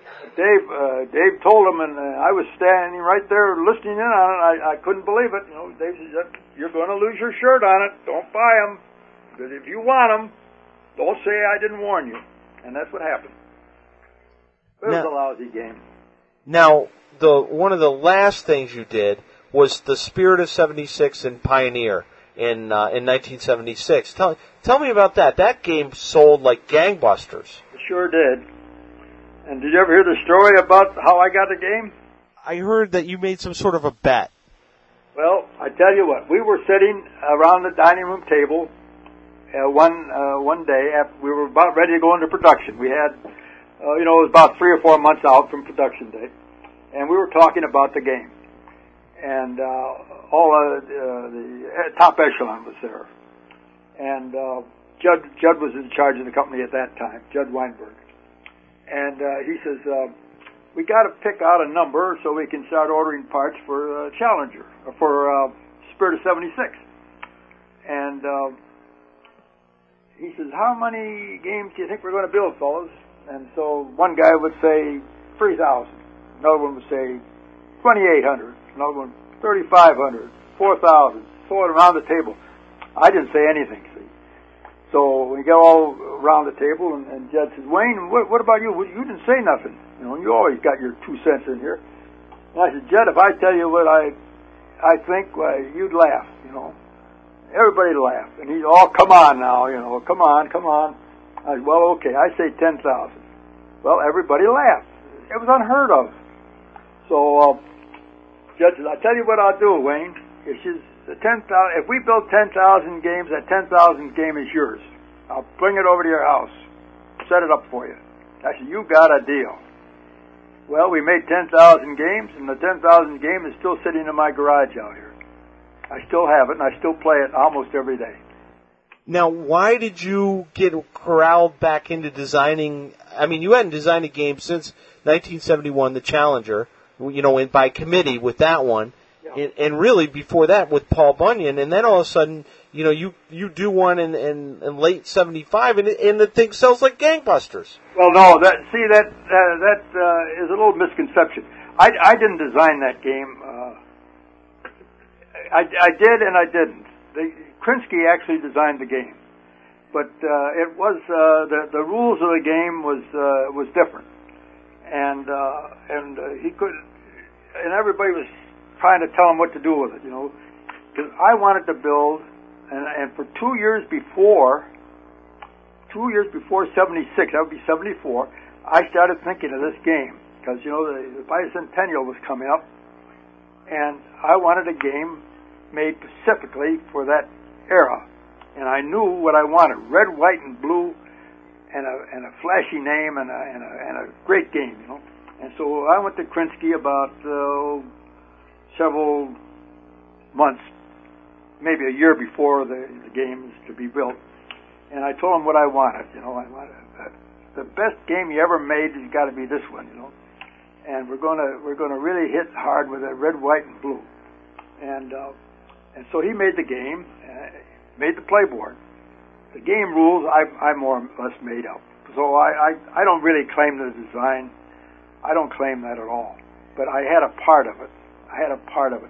But you know, the thing was that that nobody nobody realized at that time that the bicentennial was so going to be so big. Everybody wanted this game. I knew this. When I when I started two years before that, I knew that if I could make a game that was a good game and come out in that year with red, white, and blue, with an American flag flying all over the place, every location would have to have one. They have to have it. So when I said 10,000 games, I wasn't fooling. I, I felt it. I felt that, sure, 3,500, 3,500 would probably be a good number, but but double that, triple it, because every location will want one. It's this big thing. And, and, and that time, it, it, it was a tremendous uh, uh, people everywhere with red, white, and blue. And so I knew we were going to make a lot of games. And, and so when I said that, I, I wasn't kidding. I, I really felt it. And uh, so we made, I think, uh, oh, I don't know, 1,200, 1,100, something like that. And then we went and made Pioneer, which you sold, I don't know, two, 3,000, something like that. I forgot the numbers. But uh, something like that. So we made about 13,000 altogether of that, of that layout, you know. And uh, that was that was a great game, and I and I, I still like my game. And you know, there's a feature on there. Are, are you familiar with the game? Uh, yeah, yeah, I am familiar with the game. You yes. know that uh, that uh, uh, that center hole uh, has uh, when you knock all the targets down, you you get double bonus, and if it's on the last ball, you get double double. And so you can get a tremendous score on that last ball. And you know, as many times as I've played that game of mine, I've never, never gotten double double. And I've played it and played it and played it, and I've never done it. And, I fight that game all the time. I, I should state that you're you've ac- you're actually known as a very very good pinball player too. Well, I, I used to play pretty good, but I don't play very good anymore. I, I'm getting too old. I, I can't uh, I can't react fast enough, you know. But I, I still play a pretty good game, but I uh, but uh, I, I've uh, I've lost a little bit, unfortunately. Now, what did you think when Dave Gottlieb sold the company to Columbia Pictures? What was your thinking when that happened? Well, I, I was uh, disappointed. Um, you know, I always worked for a uh, a uh, the owner of the company. I, when I worked at Western, I worked for Jimmy Johnson, uh, who I knew personally. Then I went with Dave, and I knew him personally. And uh, in fact, I was a, sort of a member of the family, you know. And then when we went to Columbia Pictures, um, things changed immediately. Uh, I couldn't buy things. Before that, I could buy anything. If I wanted a computer, I'd go out and buy it, you know. Uh, I didn't have to go to anybody. I, I just go in the office and write me out a check for this, write me out a check for that. I, I'd get it. I didn't have to do nothing. Once Columbia took over, I had to write uh, to to New York and, and get permission to do to do anything, you know. And I uh, I didn't like that, so I only worked a few years, and I, I left. I left in 1980. But uh, if if uh, if it had been remained uh, uh, with Judd in charge of that company, I'd probably still be there. It, it was a different world. Now, how did you feel when they went to um, the solid state? You know, they they didn't do the electromechanical anymore, and they went to the solid state. You know, computer scoring and that. How did you Yeah. feel about that? I, I didn't like it at all. Of course, I, uh, that's not my cup of tea. I, I'm I, I was born and raised on relays, you know, and uh, and I and timing and motors and step switches and those things I understand. Computers I can't understand. I, I still can't understand them. But I had to learn in a hurry, and I, I did uh, enough to keep up with our uh, electronic engineers. I could uh, I could converse with them uh, fairly intelligently, but but I, I didn't like it. I, uh, I I don't think the games are ever the same. Uh, you know, you, you miss that um, that uh, feel. Uh, pin games have a feel, and you, you feel the units uh, stepping, and uh, and you hear the relays clicking, and the and the and the chimes. They're, they're different. You know, it's it's. Um, it, we we lost something in the pinball industry at that time. I, I'm sure of it. I, Now- I think uh, that the old mechanical games were by far the the fun games to play. Well, the one thing about your games that was always stuck out to me is that the the goal of the game, you know, to get, win the replay, your games would get you within an inch of that goal, but most often you didn't get it. So you always wanted to play again because you felt like, you know, I got so close on the last game that I could do it on this game. That's right. And- exactly right. And I, I tried to build that into all games, but you know, sometimes I succeeded, sometimes I didn't. You know, there were a lot of dogs. I made a lot of dogs too. But uh, I don't know, some of them were pretty good. I like, I still like to play some of them. when I go to, when I go up to Expo, I, uh, there's some games I play and I just have a ball. You know, thinking back on, on uh, when I first made the first one, uh, on uh, what, we, what they now call a whiteboard. How did you feel about the Slick Chick, for example? I, I like Slick Chick, but I didn't think it was my best game. You know how it got the name. I guess you heard the story about that. No, why don't you tell me? Um, well, I know. I, I think I called it. Um, And that would be Party Girls. the name was a little bit too risque, and, and uh, we didn't want to use it. And uh, I was going over to a uh, friend's house on Sunday night. It's a cold winter night, I remember, and we were going over there for supper. And as I turned down this corner at his house, there was a new restaurant that just opened up. and and uh, there the name was. Uh, yeah, unbelievable. Uh, I, God, there's the name of the game right there. Uh, Slick Chick. Uh, what a name, you know. And that's so I went to work the next day and put it in the game, Slick Chick. Uh, and that's how the name, how it got the name. Yes, I like that game very much. Uh, but uh, there's a lot of games I like. But I, I like I liked uh, uh, uh, Sweet Adeline. I, I liked uh, uh, Lightning Ball. That, was- that was one of my favorite games, Lightning Ball, because I I could play it. I can handle that game so well. Um, but let's see, one I don't care for here, Dancing Lady. I, I that's that's one name I didn't care. That's the one they had the uh, the dancing girl on there. I never cared much for that game. When Gottlieb went to the solid state thing, you, you guys hired Rockwell to kind of handle that whole solid state uh, board system. Why didn't you guys design that in house, like say Williams and, and Bally did? Well, we didn't have time. See, you know, uh, it's it's hard to understand why we were going so gangbusters. You know, we were going wide open. We were building probably four or five hundred games a day, and uh, we we were moving.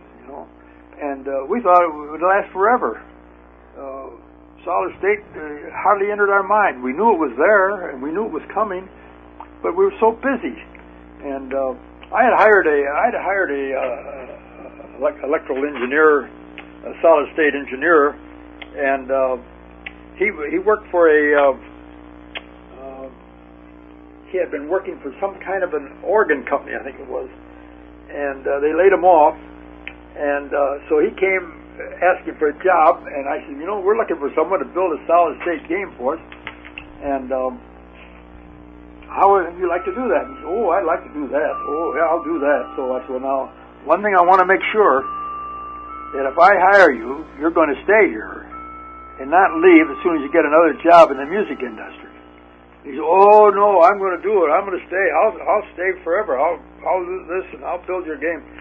And he worked about six months and got started on it and and uh, walked out on one, one morning. Went back and got another job in an organ company. So you know, uh, we we got off to a bad start, and I was so busy building uh, mechanical games. Uh, when we finally had to had to do something, uh, we the fastest thing to do was to hire somebody, a company, and we hired Rockwell to do it. And uh, I think it ended up they didn't do too good a job, but uh, but uh, they got us into it in a hurry, and uh, you know. We, we, we uh, it was really, I think, probably a good part of it was my fault that we didn't get into it sooner. But, uh, but I was busy building mechanical games, and uh, I don't know, just it was out of my out of my league, I guess. You know. Hmm. And and did you? I mean, looking back on it, how long did that Rockwell thing take for them to to design that that board system for you and deliver it? Well, it didn't take them too long. I, I guess six months, something like that. I don't remember offhand. I, probably six months, something like that. And when you guys wanted to like change the rules on a particular game, could you do that in house, or did Rockwell have to do all that stuff for you? So I we did that in house. Yeah, we had, we had uh, hired uh, two pretty good men, uh, uh, and they they uh, came in. Of course, they couldn't hire, couldn't build a whole system for us in that length, short length of time. But they uh, they worked with Rockwell, and and uh, they were competent men, and uh, uh, they worked out real well for us. Okay, Wayne, is there anything I, I've I've left out that you would like to add? I, I, I'm just rambling along here with you, uh, Clay. I, I don't know. Uh, uh, I hope I helped you out with something. I don't know. Oh, you, you did great. I mean, th- this is awesome. I, you know, this is. I mean, you're. You know, you got to understand all the games, all the Gottlieb games I collect. You know, aside from Knockout, you every game Gottlieb game I have, you designed. Knock, knock Harry Mabs made. Right. That's the only one I have that wasn't made by you. Is that right? Wow. well, there's a lot of them out there, aren't there? I, I don't know how many there are, but I oh, well 125, 130, I guess, uh, games um, all in all. And some of them we, threw out. You know, uh, a lot, a lot of good games I threw out. It, uh, they didn't want to build them. I thought they were good, but uh, Gottlieb didn't think they were good. So, but uh, so I, I made a lot of games in my lifetime, and I tell you, it was a lot of fun. I, I often tell people, you know, uh, not not many uh, men can say they, they went to work every morning uh, upbeat. I always happy to go to work. Always because I enjoyed my work, and and I think it's uh, uh, pinball industry itself was a was a happy business, and uh, the people in it were happy people. Uh, we we were a, we were a good uh, good crew, and uh, we had a lot of nice people working for us, and and. Uh, I met a lot of great people in the industry. You know, I knew a lot of them. Of course, there's not many alive anymore. I heard one of the reasons you were happy is because of the the, the Gottlieb lunch lady, the, the lady that made lunches. Oh yeah, yeah. We had a couple of them, and boy, they could cook. I'll tell you. We we we used to eat lunch like crazy, you know. And I'd come home and I'd tell my wife, and she, what, what do we? What am I making lunch? What am I making dinner for you for? You have that big lunch. I said, I'm still hungry. I can still eat, and I could. I never put on any weight, but I, I enjoyed I enjoyed eating. The, the, they actually hired. They actually had basically a cook for you guys there at Gottlieb, right? Yeah, she just cooked for us for the not for the whole plant, just for the uh, upper echelon. You know, the engineers and uh, and the front office. And that was all. Now, how long did they keep doing that till? We did that. Uh, well, from almost from the time I started work there, right up to the end. We always had a cook. In fact, you see, uh, the other companies, uh, like uh, Williams, uh, Kordek, and those kind of guys, they go out to dinner and they would uh, meet the other companies, you know, and they, they'd all talk. And they'd go bowling together and they'd play golf together and they did all kinds of things. We never did. We never, I never uh, fraternized with any of them once once I started designing, I had nothing to do with any of them. Before that, when I was at Western, I used to play baseball with with the guys. But um, so I got to know quite a few people in the industry. But uh, then uh, then they all got older and went off in other directions. And, but uh, we always had dinner together. We always sat at the table together, and, and our suppliers would come in and sometimes eat with us. Uh, like Charlie Castaker, you know, the, the plastic man, he would come over and he's a great storyteller, and we tell stories, and we all laugh, and we sit together and laugh and tell jokes, and and, uh, and we talk business. Some days we we talk in business. Uh, you know, when we built uh, when we built the uh, first flipper game, Humpty Dumpty, uh, we were we hadn't sent out the samples yet, and and uh, Bally had sent out a game that uh, that uh, that uh, I don't know how we heard we heard about it from a location that it uh, it uh, nudged the ball, it hit the ball. You could hit the ball, you know, and uh, and we're sitting around the kitchen, the, the table having lunch, and we like, how how could this be? You know, one of our suppliers told us this, you know, and uh, how could this possibly be? Uh, did somebody here let the cat out of the bag and they got the flipper ahead of us? And, we were worried. You know, we were all looking at each other, wondering who told who. You know, and, and uh, so uh, they sent Elvin out to uh, uh, someplace in the West Coast where they had this game out on test. And he called us up one day, at, just a day or two later, and told us what it was Nudgy. Remember a, a, a game called Nudgy? Yeah, I do remember that. And uh, it was Nudgy. It came out in uh, in '47 uh, and uh, and we thought it was a copy of the flipper. Of course, it was Nudgy, and of course, as soon as we came out with the with the flipper, that Nudgy was gone. Uh, but uh, we we were pretty concerned, and uh, but uh, yeah, and then we went and sold out to Columbia Pictures. that was the end of Gottlieb. That was a shame. It, but the lunch lady stayed at, when you were even when it was Columbia Pictures, right? Oh yeah, she was still there. Yeah. Well, at least you got some good food out of it. Oh yeah, we got good food. It was a good. We had a good time. I I, I don't don't try. But then you know I uh, I left in 1980 and and uh, I was 62 years old and and uh, and so uh, uh, I I wouldn't collect Social Security until I was 65. So uh, I got made a deal with uh, with uh, with them to uh, be a, a consultant for three years, so I hold my pay and I could retire down Arkansas and get paid for it. So, which was pretty good. And uh, so I I thought it was they were serious, you know. And, and so I I come back up there, you know, uh, when they had a convention or a, a party or something, and I walk around the shop and say hello to all my friends and and uh, engineers and all that. And, and uh, and one time I tried to tell him something. I said, "Gee, I, I don't know. I, I I don't like this guy. So, you know, why don't you do this or that?" Well, I got put out in a hurry. I say, "Look," they told me, "Hey, look, you're only a consultant here. That's only name only. Don't don't come in here trying to tell us what to do." And I go, "Whoa, wait a minute now. Is that the way it is?" And they said, "That's the way it is." I said, "Okay, I'll never say another word."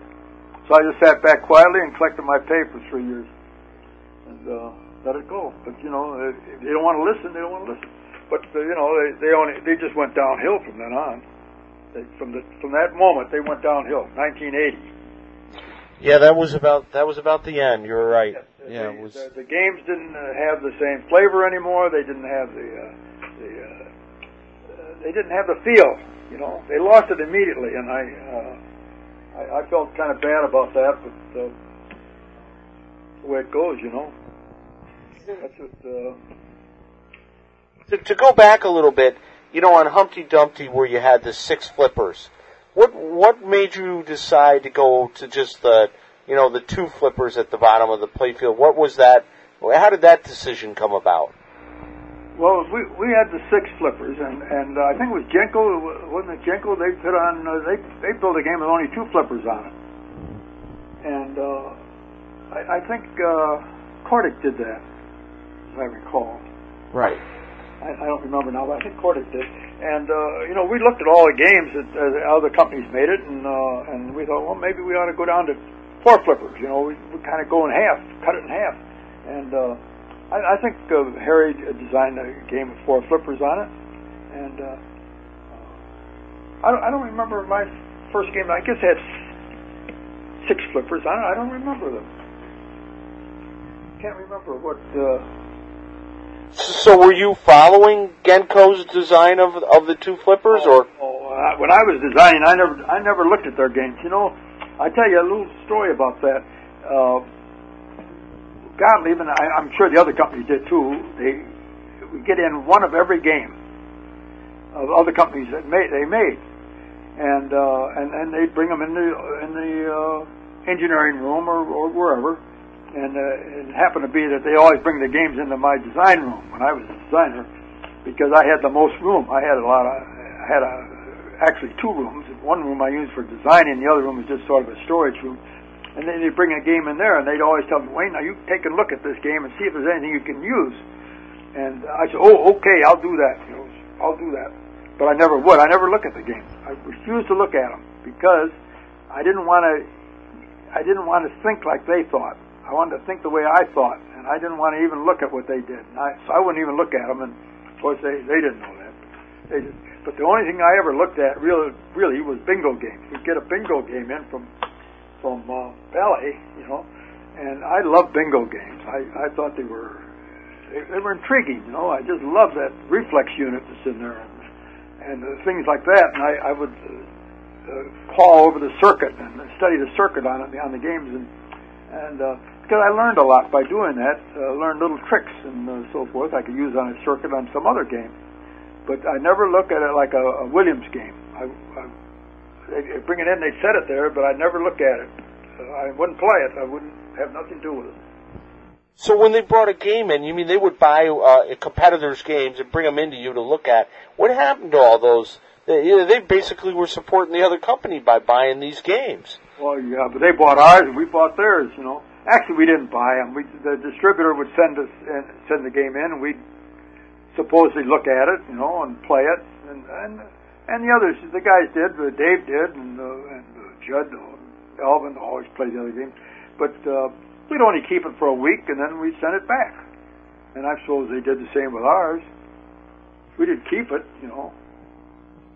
Wow, I had no idea that you guys would uh, follow the competition. That yeah, because it would seem like one feature would come out with one company, and then you know somebody else would have it, you know, in a month or something like that. Yeah, well, that's see, they they look at the games, and, and I, you know, uh, Williams used to copy us all the time. They always copy us, and you know, uh, Kordek never admitted this, but the the other day I heard someone say, or someone told me that he uh, at the at, at the convention last year got up and actually actually made the statement that they copied Gottlieb.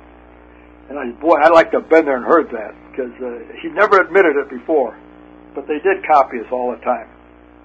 Williams Williams always copied us. He, of course, Kordek was at Williams at this time.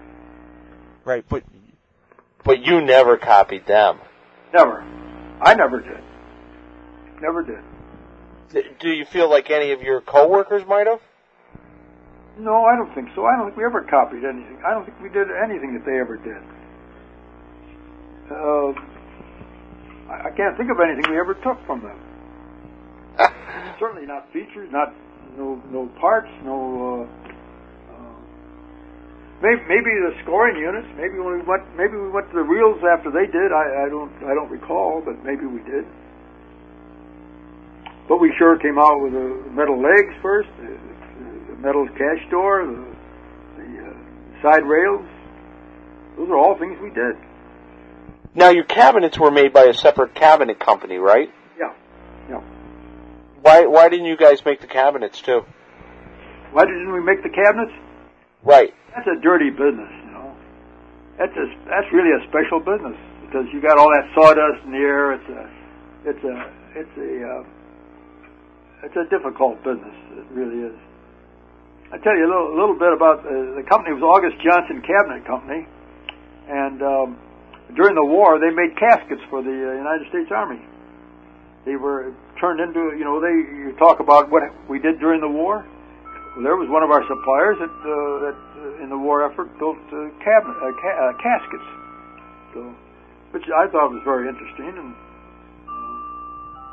yeah, that that's almost a little weird. well, you know, the pinball cabinet is not too far from a casket. Yeah, right you are. All right, Wayne. Well, is there anything else that uh, you'd like to add? No, I, I don't know. I, I got so many stories, you know, and I, I just can't think of them until you ask a question. Then I can, oh yeah, that rings a bell. But um, okay, well, I really want to thank you. I really appreciate you spending the time with me. It's actually Berk that was that was pushing me to call you. He said you got to call Wayne. You got to call him. He's an amazing guy. You got to call him. Well, Rob's quite a guy too. To, who would have thought 20 years ago that uh, that uh, there would be such a thing going on as a, as an expo, you know?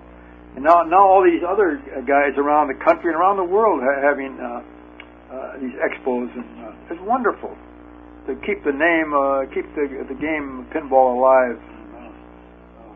You know, uh, back uh, when, when when I was in the business, early early years, pinball was a dirty word. Uh, at, at Western, you know, it, it was against the law to make these payout tables. We were making payout tables. That was against the law, and uh, and the only way you could stay in business was to pay off the cops. And uh, and uh, and uh, Jimmy, we had a PA system at, at Western, and uh, every once in a while, uh, he, Jimmy come on the PA system, he'd turn out all the lights, and everybody be quiet. No noise down there now. Keep it absolutely quiet. And uh, and uh, we know there's going to be a raid. You know, the cops are going to come, and, and so we all be real quiet and not do anything. And we sit there for about an hour, and then he come on the phone. Okay, let's go. Go to work down there. Get the lights on. Let's go. And uh, you know, he paid off somebody. Uh, it was uh, it was a dirty word. Uh, pinball was dirty. So did the cops ever? Did the cops ever come in? No, I never seen a cop come in, but uh, the, the threat was always there. You know, but uh, I I went to a. Uh, I went to a party one time. I, I was uh, I was married at the time, so I was. I don't. I don't think I was. I guess I was designing. I, well, I don't know, but anyway, uh, I went to this party, and the, and the guys were all sitting on the back porch, and and uh, and the women were all in the front room talking, and all the men were out talking, and and we, you know, talk. Men talk. We talk about our business, what we do. And so this guy is a doctor, and this one's a lawyer, and this one's a this, and this one is a that, you know, and everybody's bragging about all the money they make. And and uh, and I'm sitting there. I don't say nothing, you know. And it's so funny if somebody says to me, uh, well, I think it was a I think it was a lawyer says, Wayne, what are you doing? I, I said, I make pinball machines. Wow. He let me, oh, you're part of the mafia. You're one of those guys that crooks. And you carry a gun, you know. And and I said, well, if anyone that's a crook around here, it's you lawyers are the biggest crooks. And so uh, we almost ended up in a fight, you know. And it's all, all over a lousy pinball machine. But uh, they at that time they, they were looked down on. I, I went to a uh, I went to a uh, uh, dinner at my aunt's house one time, uh, Thanksgiving Day dinner, and uh, I was uh, I was only uh, in the business uh, maybe well I was at Gottlieb, at Gottlieb at the time, so I'd been in the business four or five years, and. Uh, she said, Wayne, are you still building those pinball machines? And I said, yeah, I'm still building pinball machines. And she said, why don't you go out and get yourself a real job? Quit playing those games all day. And that that's the feeling they had. You know, people had that feeling. Today, they look at it differently. You know, it's a, pinball is a, a reputable thing. So. So those are great stories. Now, at at Gottlieb, did they did the the they ever have to shut out the lights because of the no, cops? No, never, never at Gottlieb. We never had that trouble at Gottlieb. I'll tell you something else. Uh, this, now this is interesting.